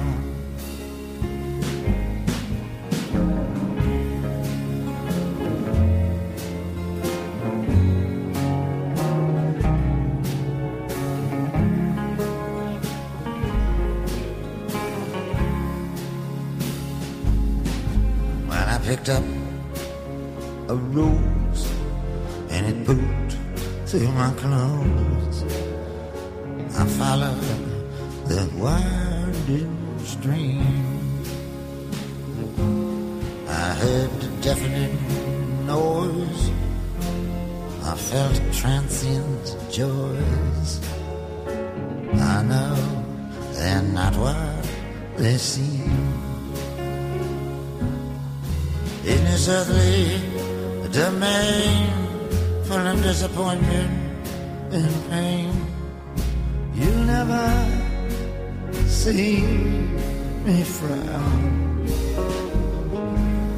I owe my heart to you, and that's saying it true. And I'll be with you when the deal goes down.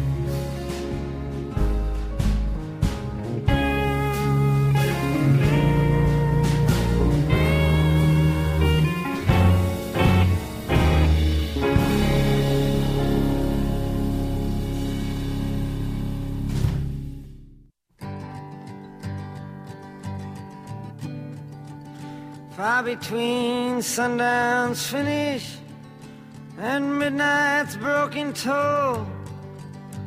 We ducked inside the doorways, thunder went crashing. As majestic bells of bolts struck shadows in the sounds, seeming to be the chimes of freedom flashing.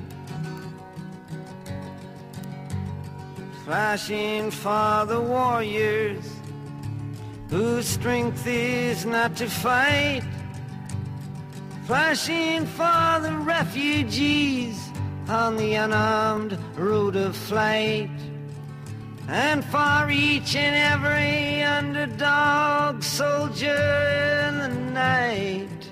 And we gazed upon the chimes of freedom flashing. Through the city's melted furnace, unexpectedly we watched, with faces hidden as the walls were tightening. As the echo of the wedding bells before the blowing rain dissolved into the bells of the lightning. Tolling for the rebel, tolling for the rake, tolling for the luckless, they are abandoned and forsake.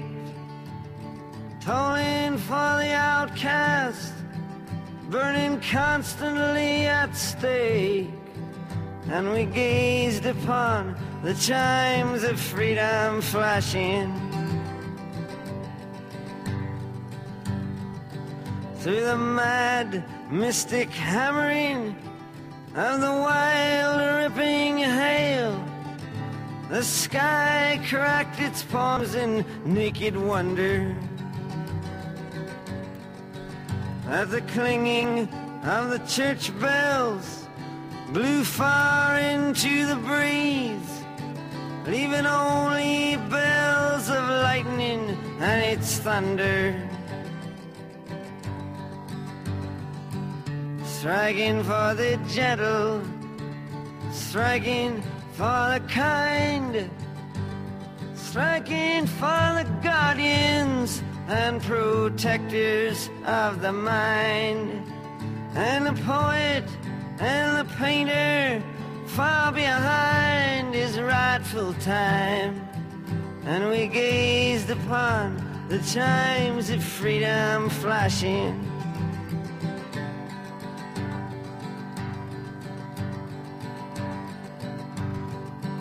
In the wild cathedral evening, the rain unraveled tales for the disrobed, faceless forms of no position. Tolling for the tongues with no place to bring their thoughts, all down in taken for granted situations. Tolling for the deaf and blind, tolling for the mute, for the mistreated mateless mother, the mistitled prostitute, for the misdemeanor outlaw, chained and cheated by pursuit. And we gazed upon the chimes of freedom flashing.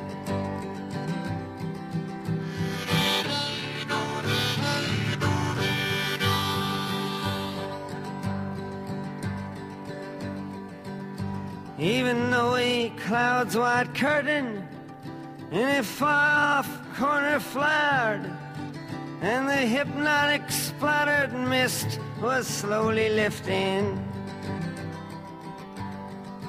Electric light still struck like arrows, fired but for the ones condemned to drift or else be kept from drifting. Tolling for the searching ones on their speechless seeking trail. For the lonesome hearted lovers with too personal a tale. And for each unharmful gentle soul misplaced inside a jail. And we gazed upon the chimes of freedom flashing.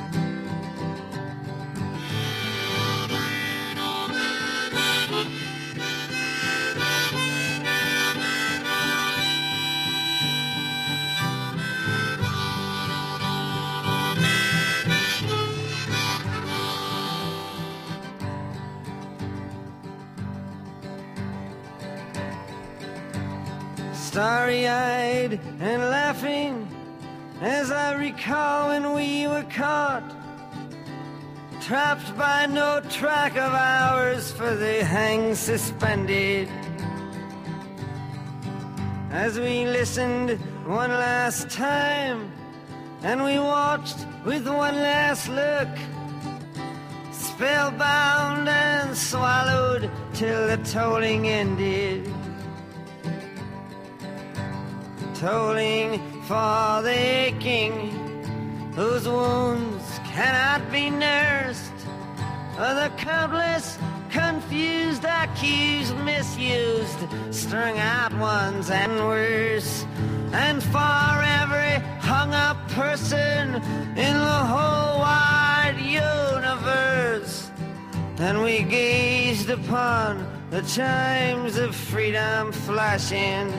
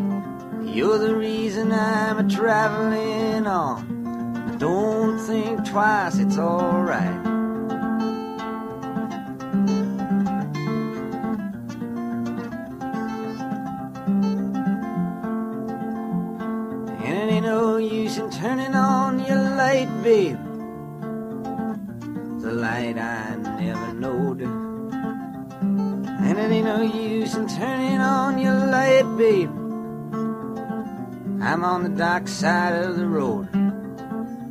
Still, I wish there was something you would do or say to try and make me change my mind and stay. But we never did too much talking anyway. So don't think twice, it's alright.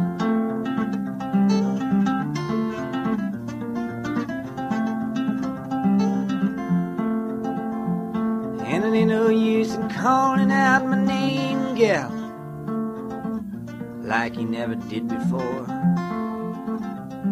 And it ain't no use in calling out my name, gal.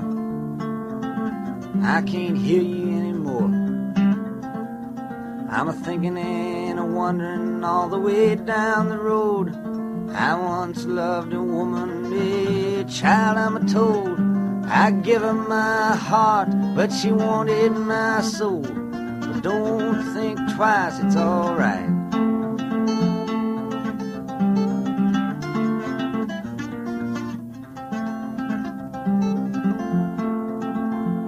I'm walking down that long, lonesome road, baby, where I'm bound. I can't tell. But goodbye's too good a word, gal. So I'll just say fare thee well. I ain't saying you treated me unkind. You could have done better, but I don't mind. You just kind of wasted my precious time. But don't think twice, it's alright.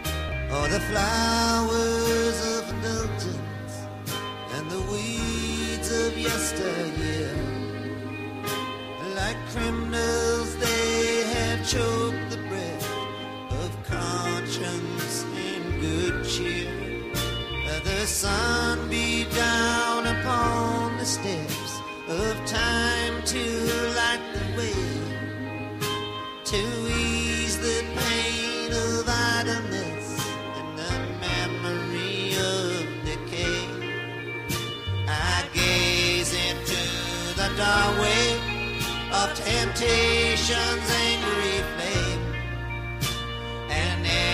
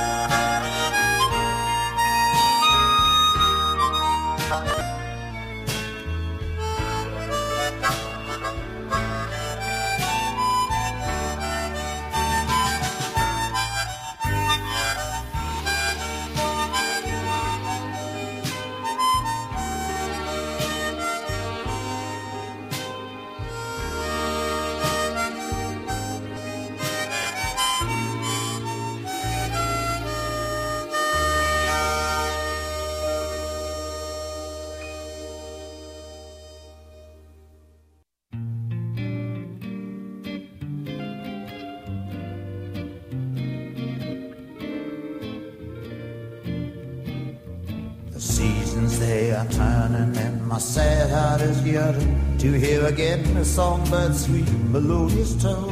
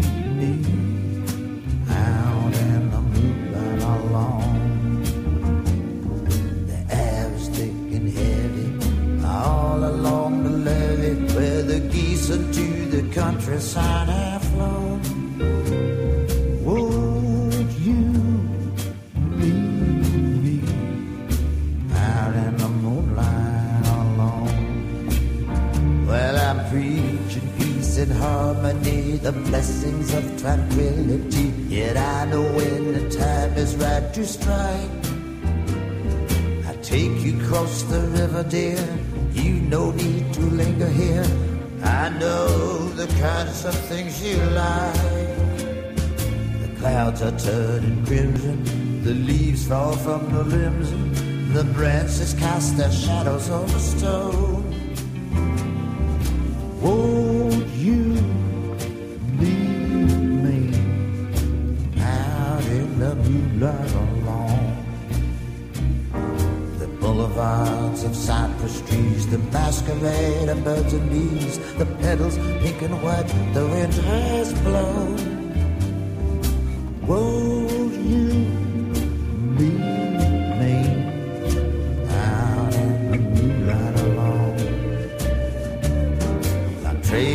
and misty glow, the purple blossoms soft as snow. My tears keep flowing to the sea. Doctor, lawyer, in chief, it takes a thief to catch a thief. For whom does the bell toll for love? It tolls for you and me. Our pulses running through my palm. The sharp hills are rising from yellow fields with twisted oaks that grow. Won't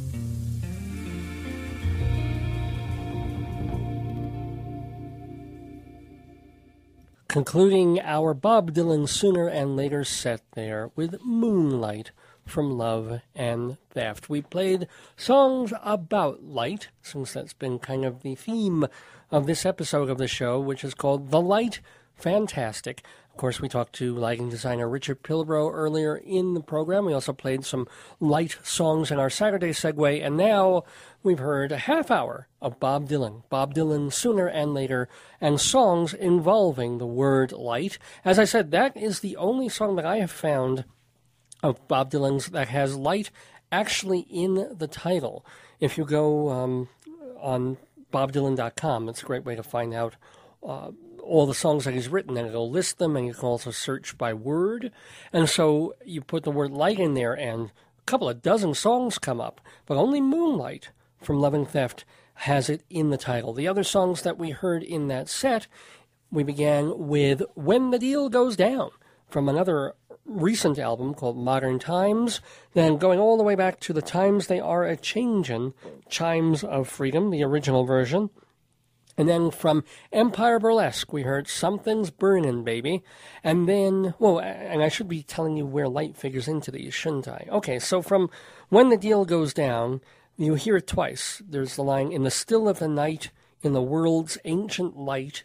And then later on, The moon gives light and shines by night. Uh, So after that, Chimes of Freedom, we hear the the word lightning twice, and also electric light still struck like arrows. Something's burning, baby, from Empire Burlesque. There's a couple of lines in there that goes, Why is the light in your eyes nearly gone? But where do you live, baby, and where is the light? And I can feel it in the light, and it's got to be true. So three times in Something's Burning, we hear the light burning and shining in there. Don't think twice, it's all right, of course. Eh, Ain't no use in turning on your light, babe, the light I never knowed. And in every grain of bleh, every every grain of sand, the song we hear on the Shot of Love album, the sun beats down upon the steps of time to light the way. And later on, he sings in the chill of a wintry light. And Moonlight, finally, that concluded our set from Love and Theft. Won't you meet me out in the moonlight alone? And also, he mentions the dusky light.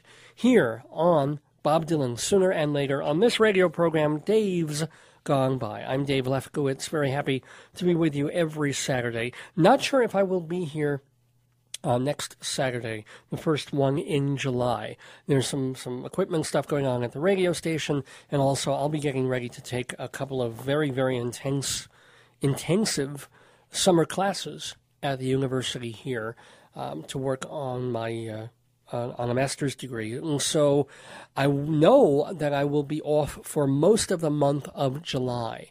Whether I do a show next week is still kind of up in the air, but I know the three weeks after that, I'm dead to the world. I'm you will not be hearing me on the radio. You'll just be seeing me running, running around campus with books and notes and things to rehearse and plan terrifying. But uh, after that, certainly we'll be back at the end of July and all through August and the beginning of the school year and the new season here at UNC Radio and uncradio.com. I do want to let you know that I have done a little extracurricular radio last week. I know you heard me on WVTL talking to Bob Cudmore when I, I played that last half hour.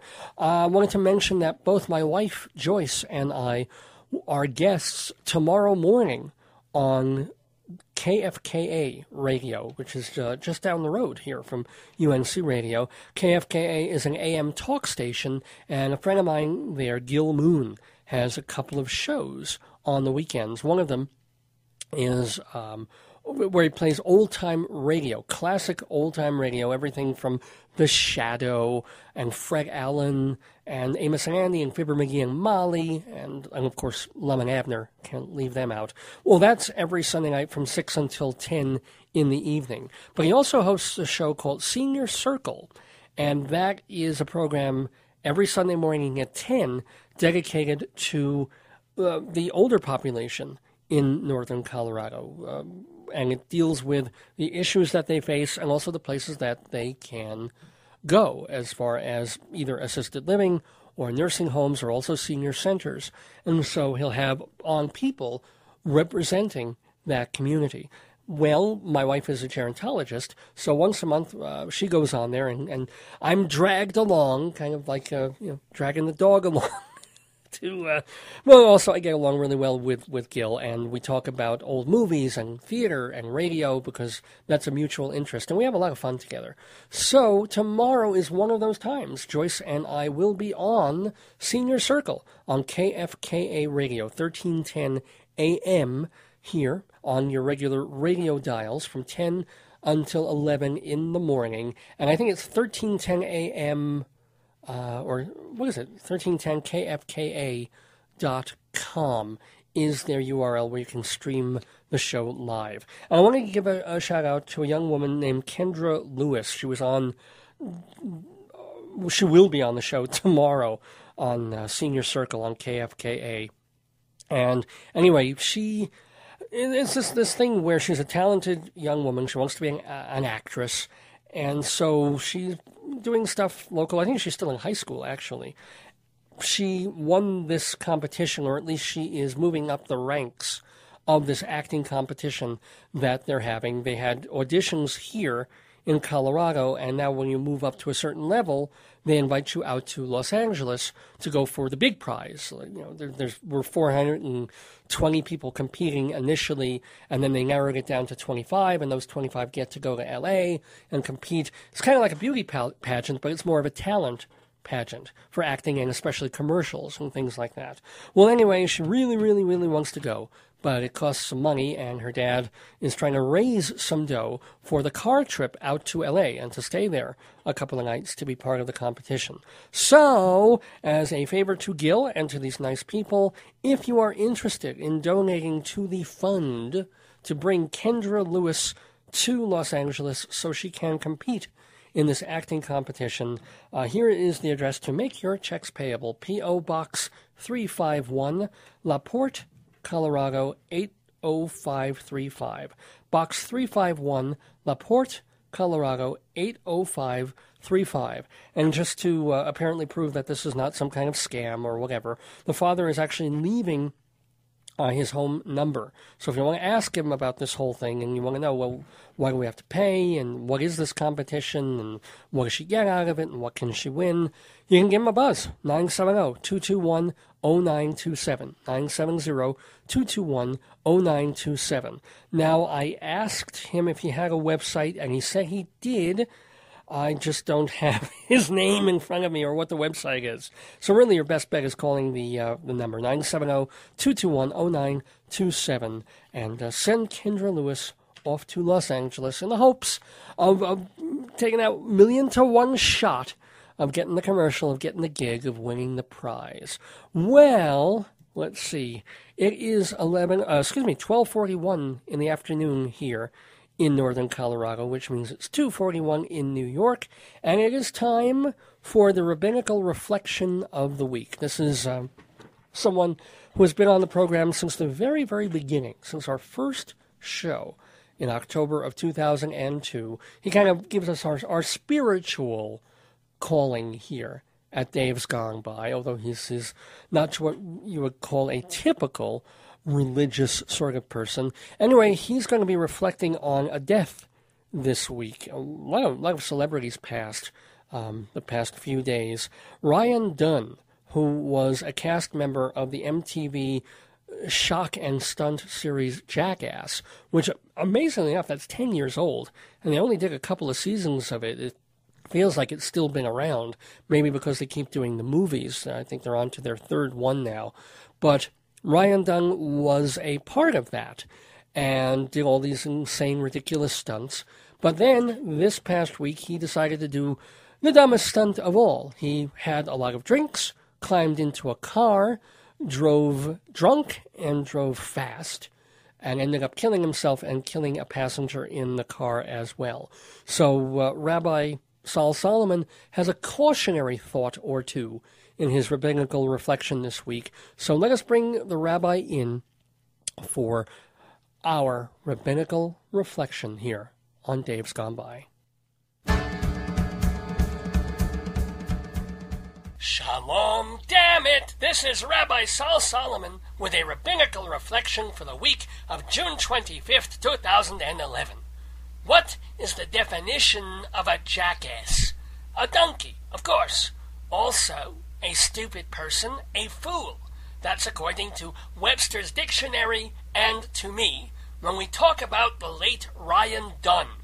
Dunn was a cast member on the MTV television program Jackass, which had crazy people doing idiotic, dangerous things, putting their heads in beehives, skating into walls, firing objects in and out of their tuchuses, and falling on things. Lots and lots of falling on things. This is what passes for entertainment in a new millennium. And hey, sometimes it's funny. A person walking on the street slips on dog poop, it's amusing. Unless they're badly injured, in which case it's hilarious. Goofy people pulling stunts that the rest of us are too mature or just too cowardly to do can be an appealing form of comic relief. After all, it answers one of the basic curiosities of mankind. What would happen if? What would happen if I ride a motorcycle into a group of midgets dressed like nuns? What would happen if I cover my best friend with firecrackers, make believe I'm going to light them, but instead I kick him really hard in the nuts? Hours, my friends, of delightful high class entertainment along with Johnny Knoxville and Steve O. Ryan Dunn took part in these perilous shenanigans, and there was always controversy. Parents worried that their children would imitate these yutzes and put themselves in a hospital, or worse. But that never bothered me. These were professional pranksters. If they wanted to strap raw meat to their behinds while being dangled over a swamp full of alligators, who am I to judge? And if your kid is stupid enough to copy that, well, alligators have to eat too. So, if you want to hurt yourself or your willing accomplices, that's between you, your friends, and the guy holding the water cannon. But I call Ryan Dunn a jackass, and a putz, and a moron, and a bastard, because on the night of June 20th, he had enough drinks to befuddle Russia, and then climbed in his Porsche and started to drive. Eventually, his fancy car came to a stop. Unfortunately, it was in the middle of a tree. Police estimate the automobile had been going 130 miles an hour, and that Dunn's blood alcohol was more than twice the legal limit. And yet, a miracle occurred. Oh, yes, Dunn and his friend in the passenger seat were both killed, but thank God they didn't kill anyone else. A car is a loaded weapon, especially if you're loaded. You're rich, you're famous, you think you can get away with anything, and you're gonna live forever. Guess what?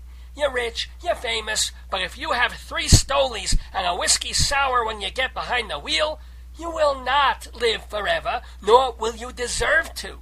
I don't care if you're Mel Gibson or David Cassidy or Gary Collins or Lindsay Lohan or Nicole Richie or Rip Torn or Rick Springfield or the woman down the street with three kids and a Percodan habit. If you're driving under the influence, you should be arrested for attempted homicide. When you get in a car, sober and alert, you depend on your own ability to get safely from where you start to where you want to end up. Alas, you are also dependent on everyone else on the road obeying the rules and maintaining the same level of caution. These include schmucks on their cell phones, women doing their makeup in the rearview mirror, idiots on bicycles who think the road is their own personal video game, and the prick in the SUV who thinks a couple of beers won't affect him if he just drives a little more slowly. The only thing that shocks me about those drive-by shootings in LA is that they were done by gang members and not white-collar working stiffs just trying to get home without being cut off at 70 miles an hour by a Jeep Cherokee blaring Lynyrd Skynyrd. And so, I come not to praise Ryan Dunn, but to bury him. 34 years old and a victim only of his own arrogance and negligence. When they put the word jackass on his tombstone, his fans might take it one way, but anyone with a brain will know exactly what it means. This has been a rabbinical reflection from Rabbi Sol Solomon, Temple Sons of Bitches.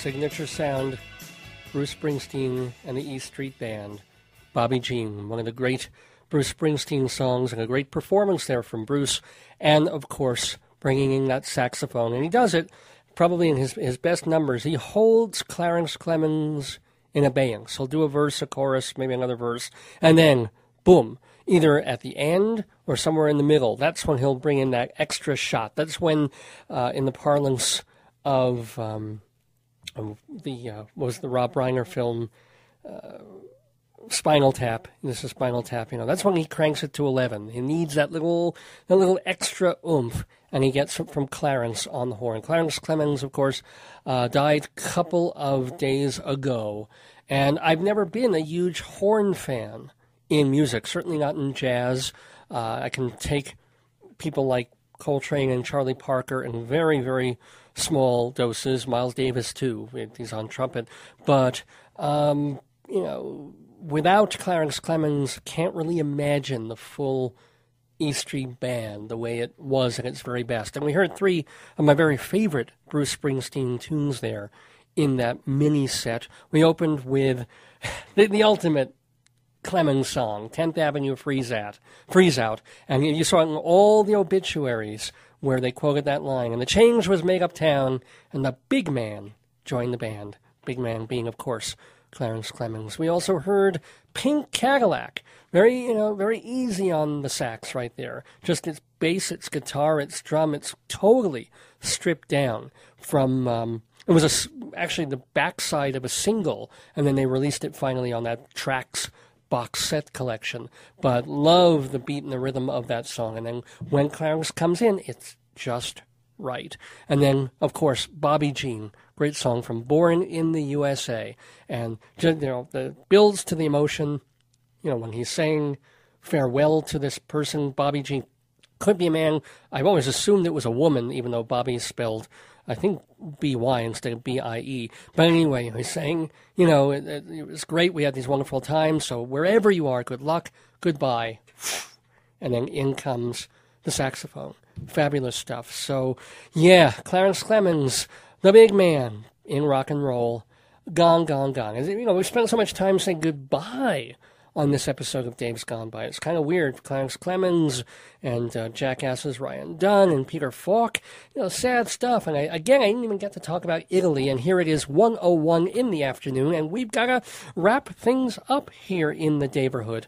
But not before I do some business. First of all, reminding you of a couple of shows that are coming to town in Colorado, including Panic at the Disco, arriving June 28th at the Ogden Theater in Denver, Colorado. Um, you can get tickets via Ticketmaster.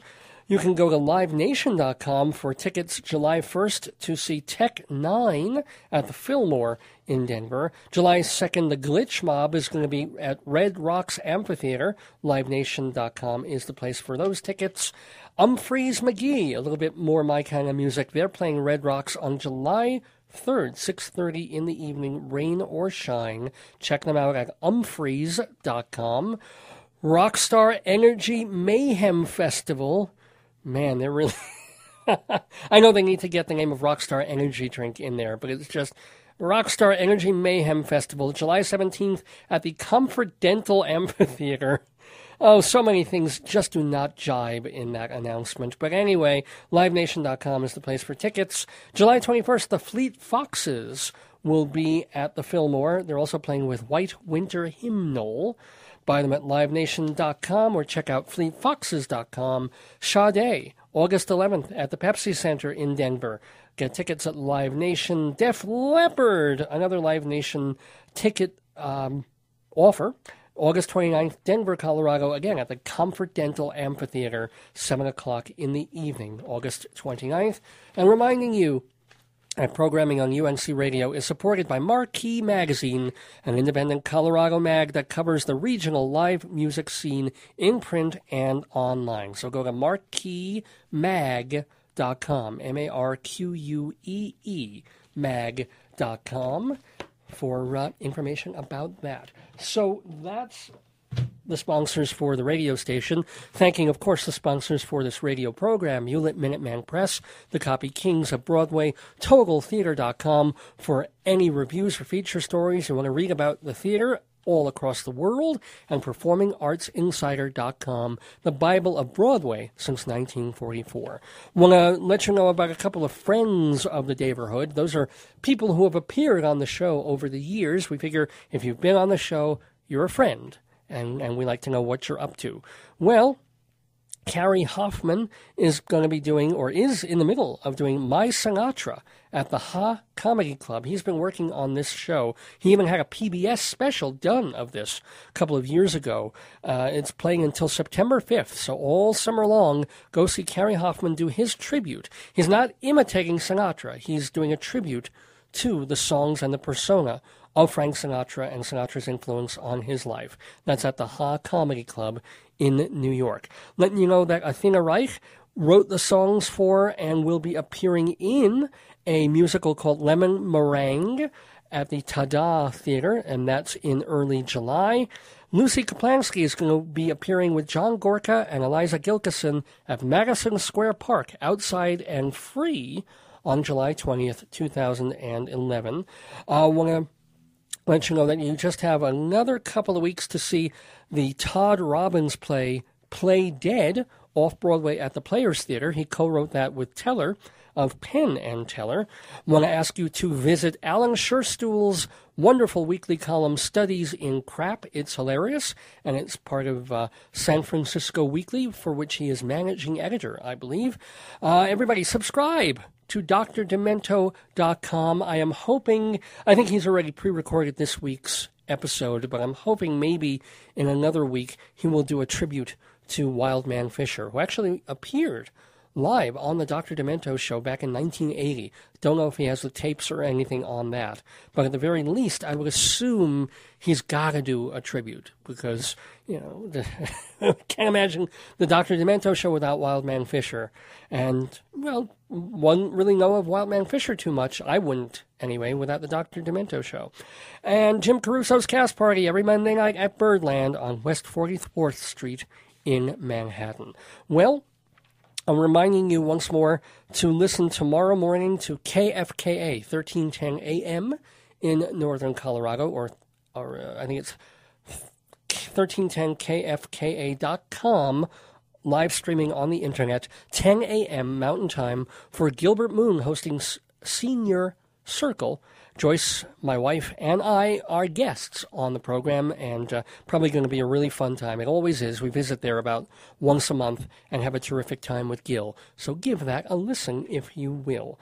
Well, it's been really, really fun. I want to thank so much all of you for listening. I want to thank Richard Pilbrow for being our guest in the neighborhood. Please pick up one of his books, including especially the new one, A Theater Project, a backstage adventure from Plasa Media. It's telling the whole story of this big theater company well, I shouldn't say that. It's a theater technical company of lighting and then design and then actually building theaters from the ground up. The whole story of that from 1957 on by Richard Pilbrow. And of course, if you're at all interested in getting into the backstage part of theater, the technical part, the lighting design, you got to get one of one of Richard's older books, Stage Lighting and Stage Lighting Design. So thank you to Richard for being part of the show. Thank you to my wonderful darling wife, Joyce, for all her love and support all the time. And as I said, check here next week. 10 o'clock in the morning on Saturday, and see if we'll be doing a new edition of Dave's Gone By. Uh, again, not too sure I'm doing one next week, and then I'll be taking most of the rest of July off and not coming back until the tail end. But yes, there will be more episodes and a whole new season of Dave's Gone By coming up in late summer and then into the early fall. Um, wow, I think that, that about does it. Please check davesgoneby.com for whole bu- bunches of information about the show and you can listen to this episode or if you want to share it with someone someone's interested in theater they want to hear the pilbrow interview or they love bob dylan or whatever it is we'll be posting this episode within the next 24 to 48 hours barring technical difficulties so definitely check davesgoneby.com. You can click, it's absolutely free. Listen to the archive of this and really the, most of the past 356 episodes of Dave's Gone By. If you want to write to me, the email is davesgoneby at AOL.com. You want to see our MySpace page, it's myspace.com, and then search for Dave's Gone By for the playlist of this and other recent shows.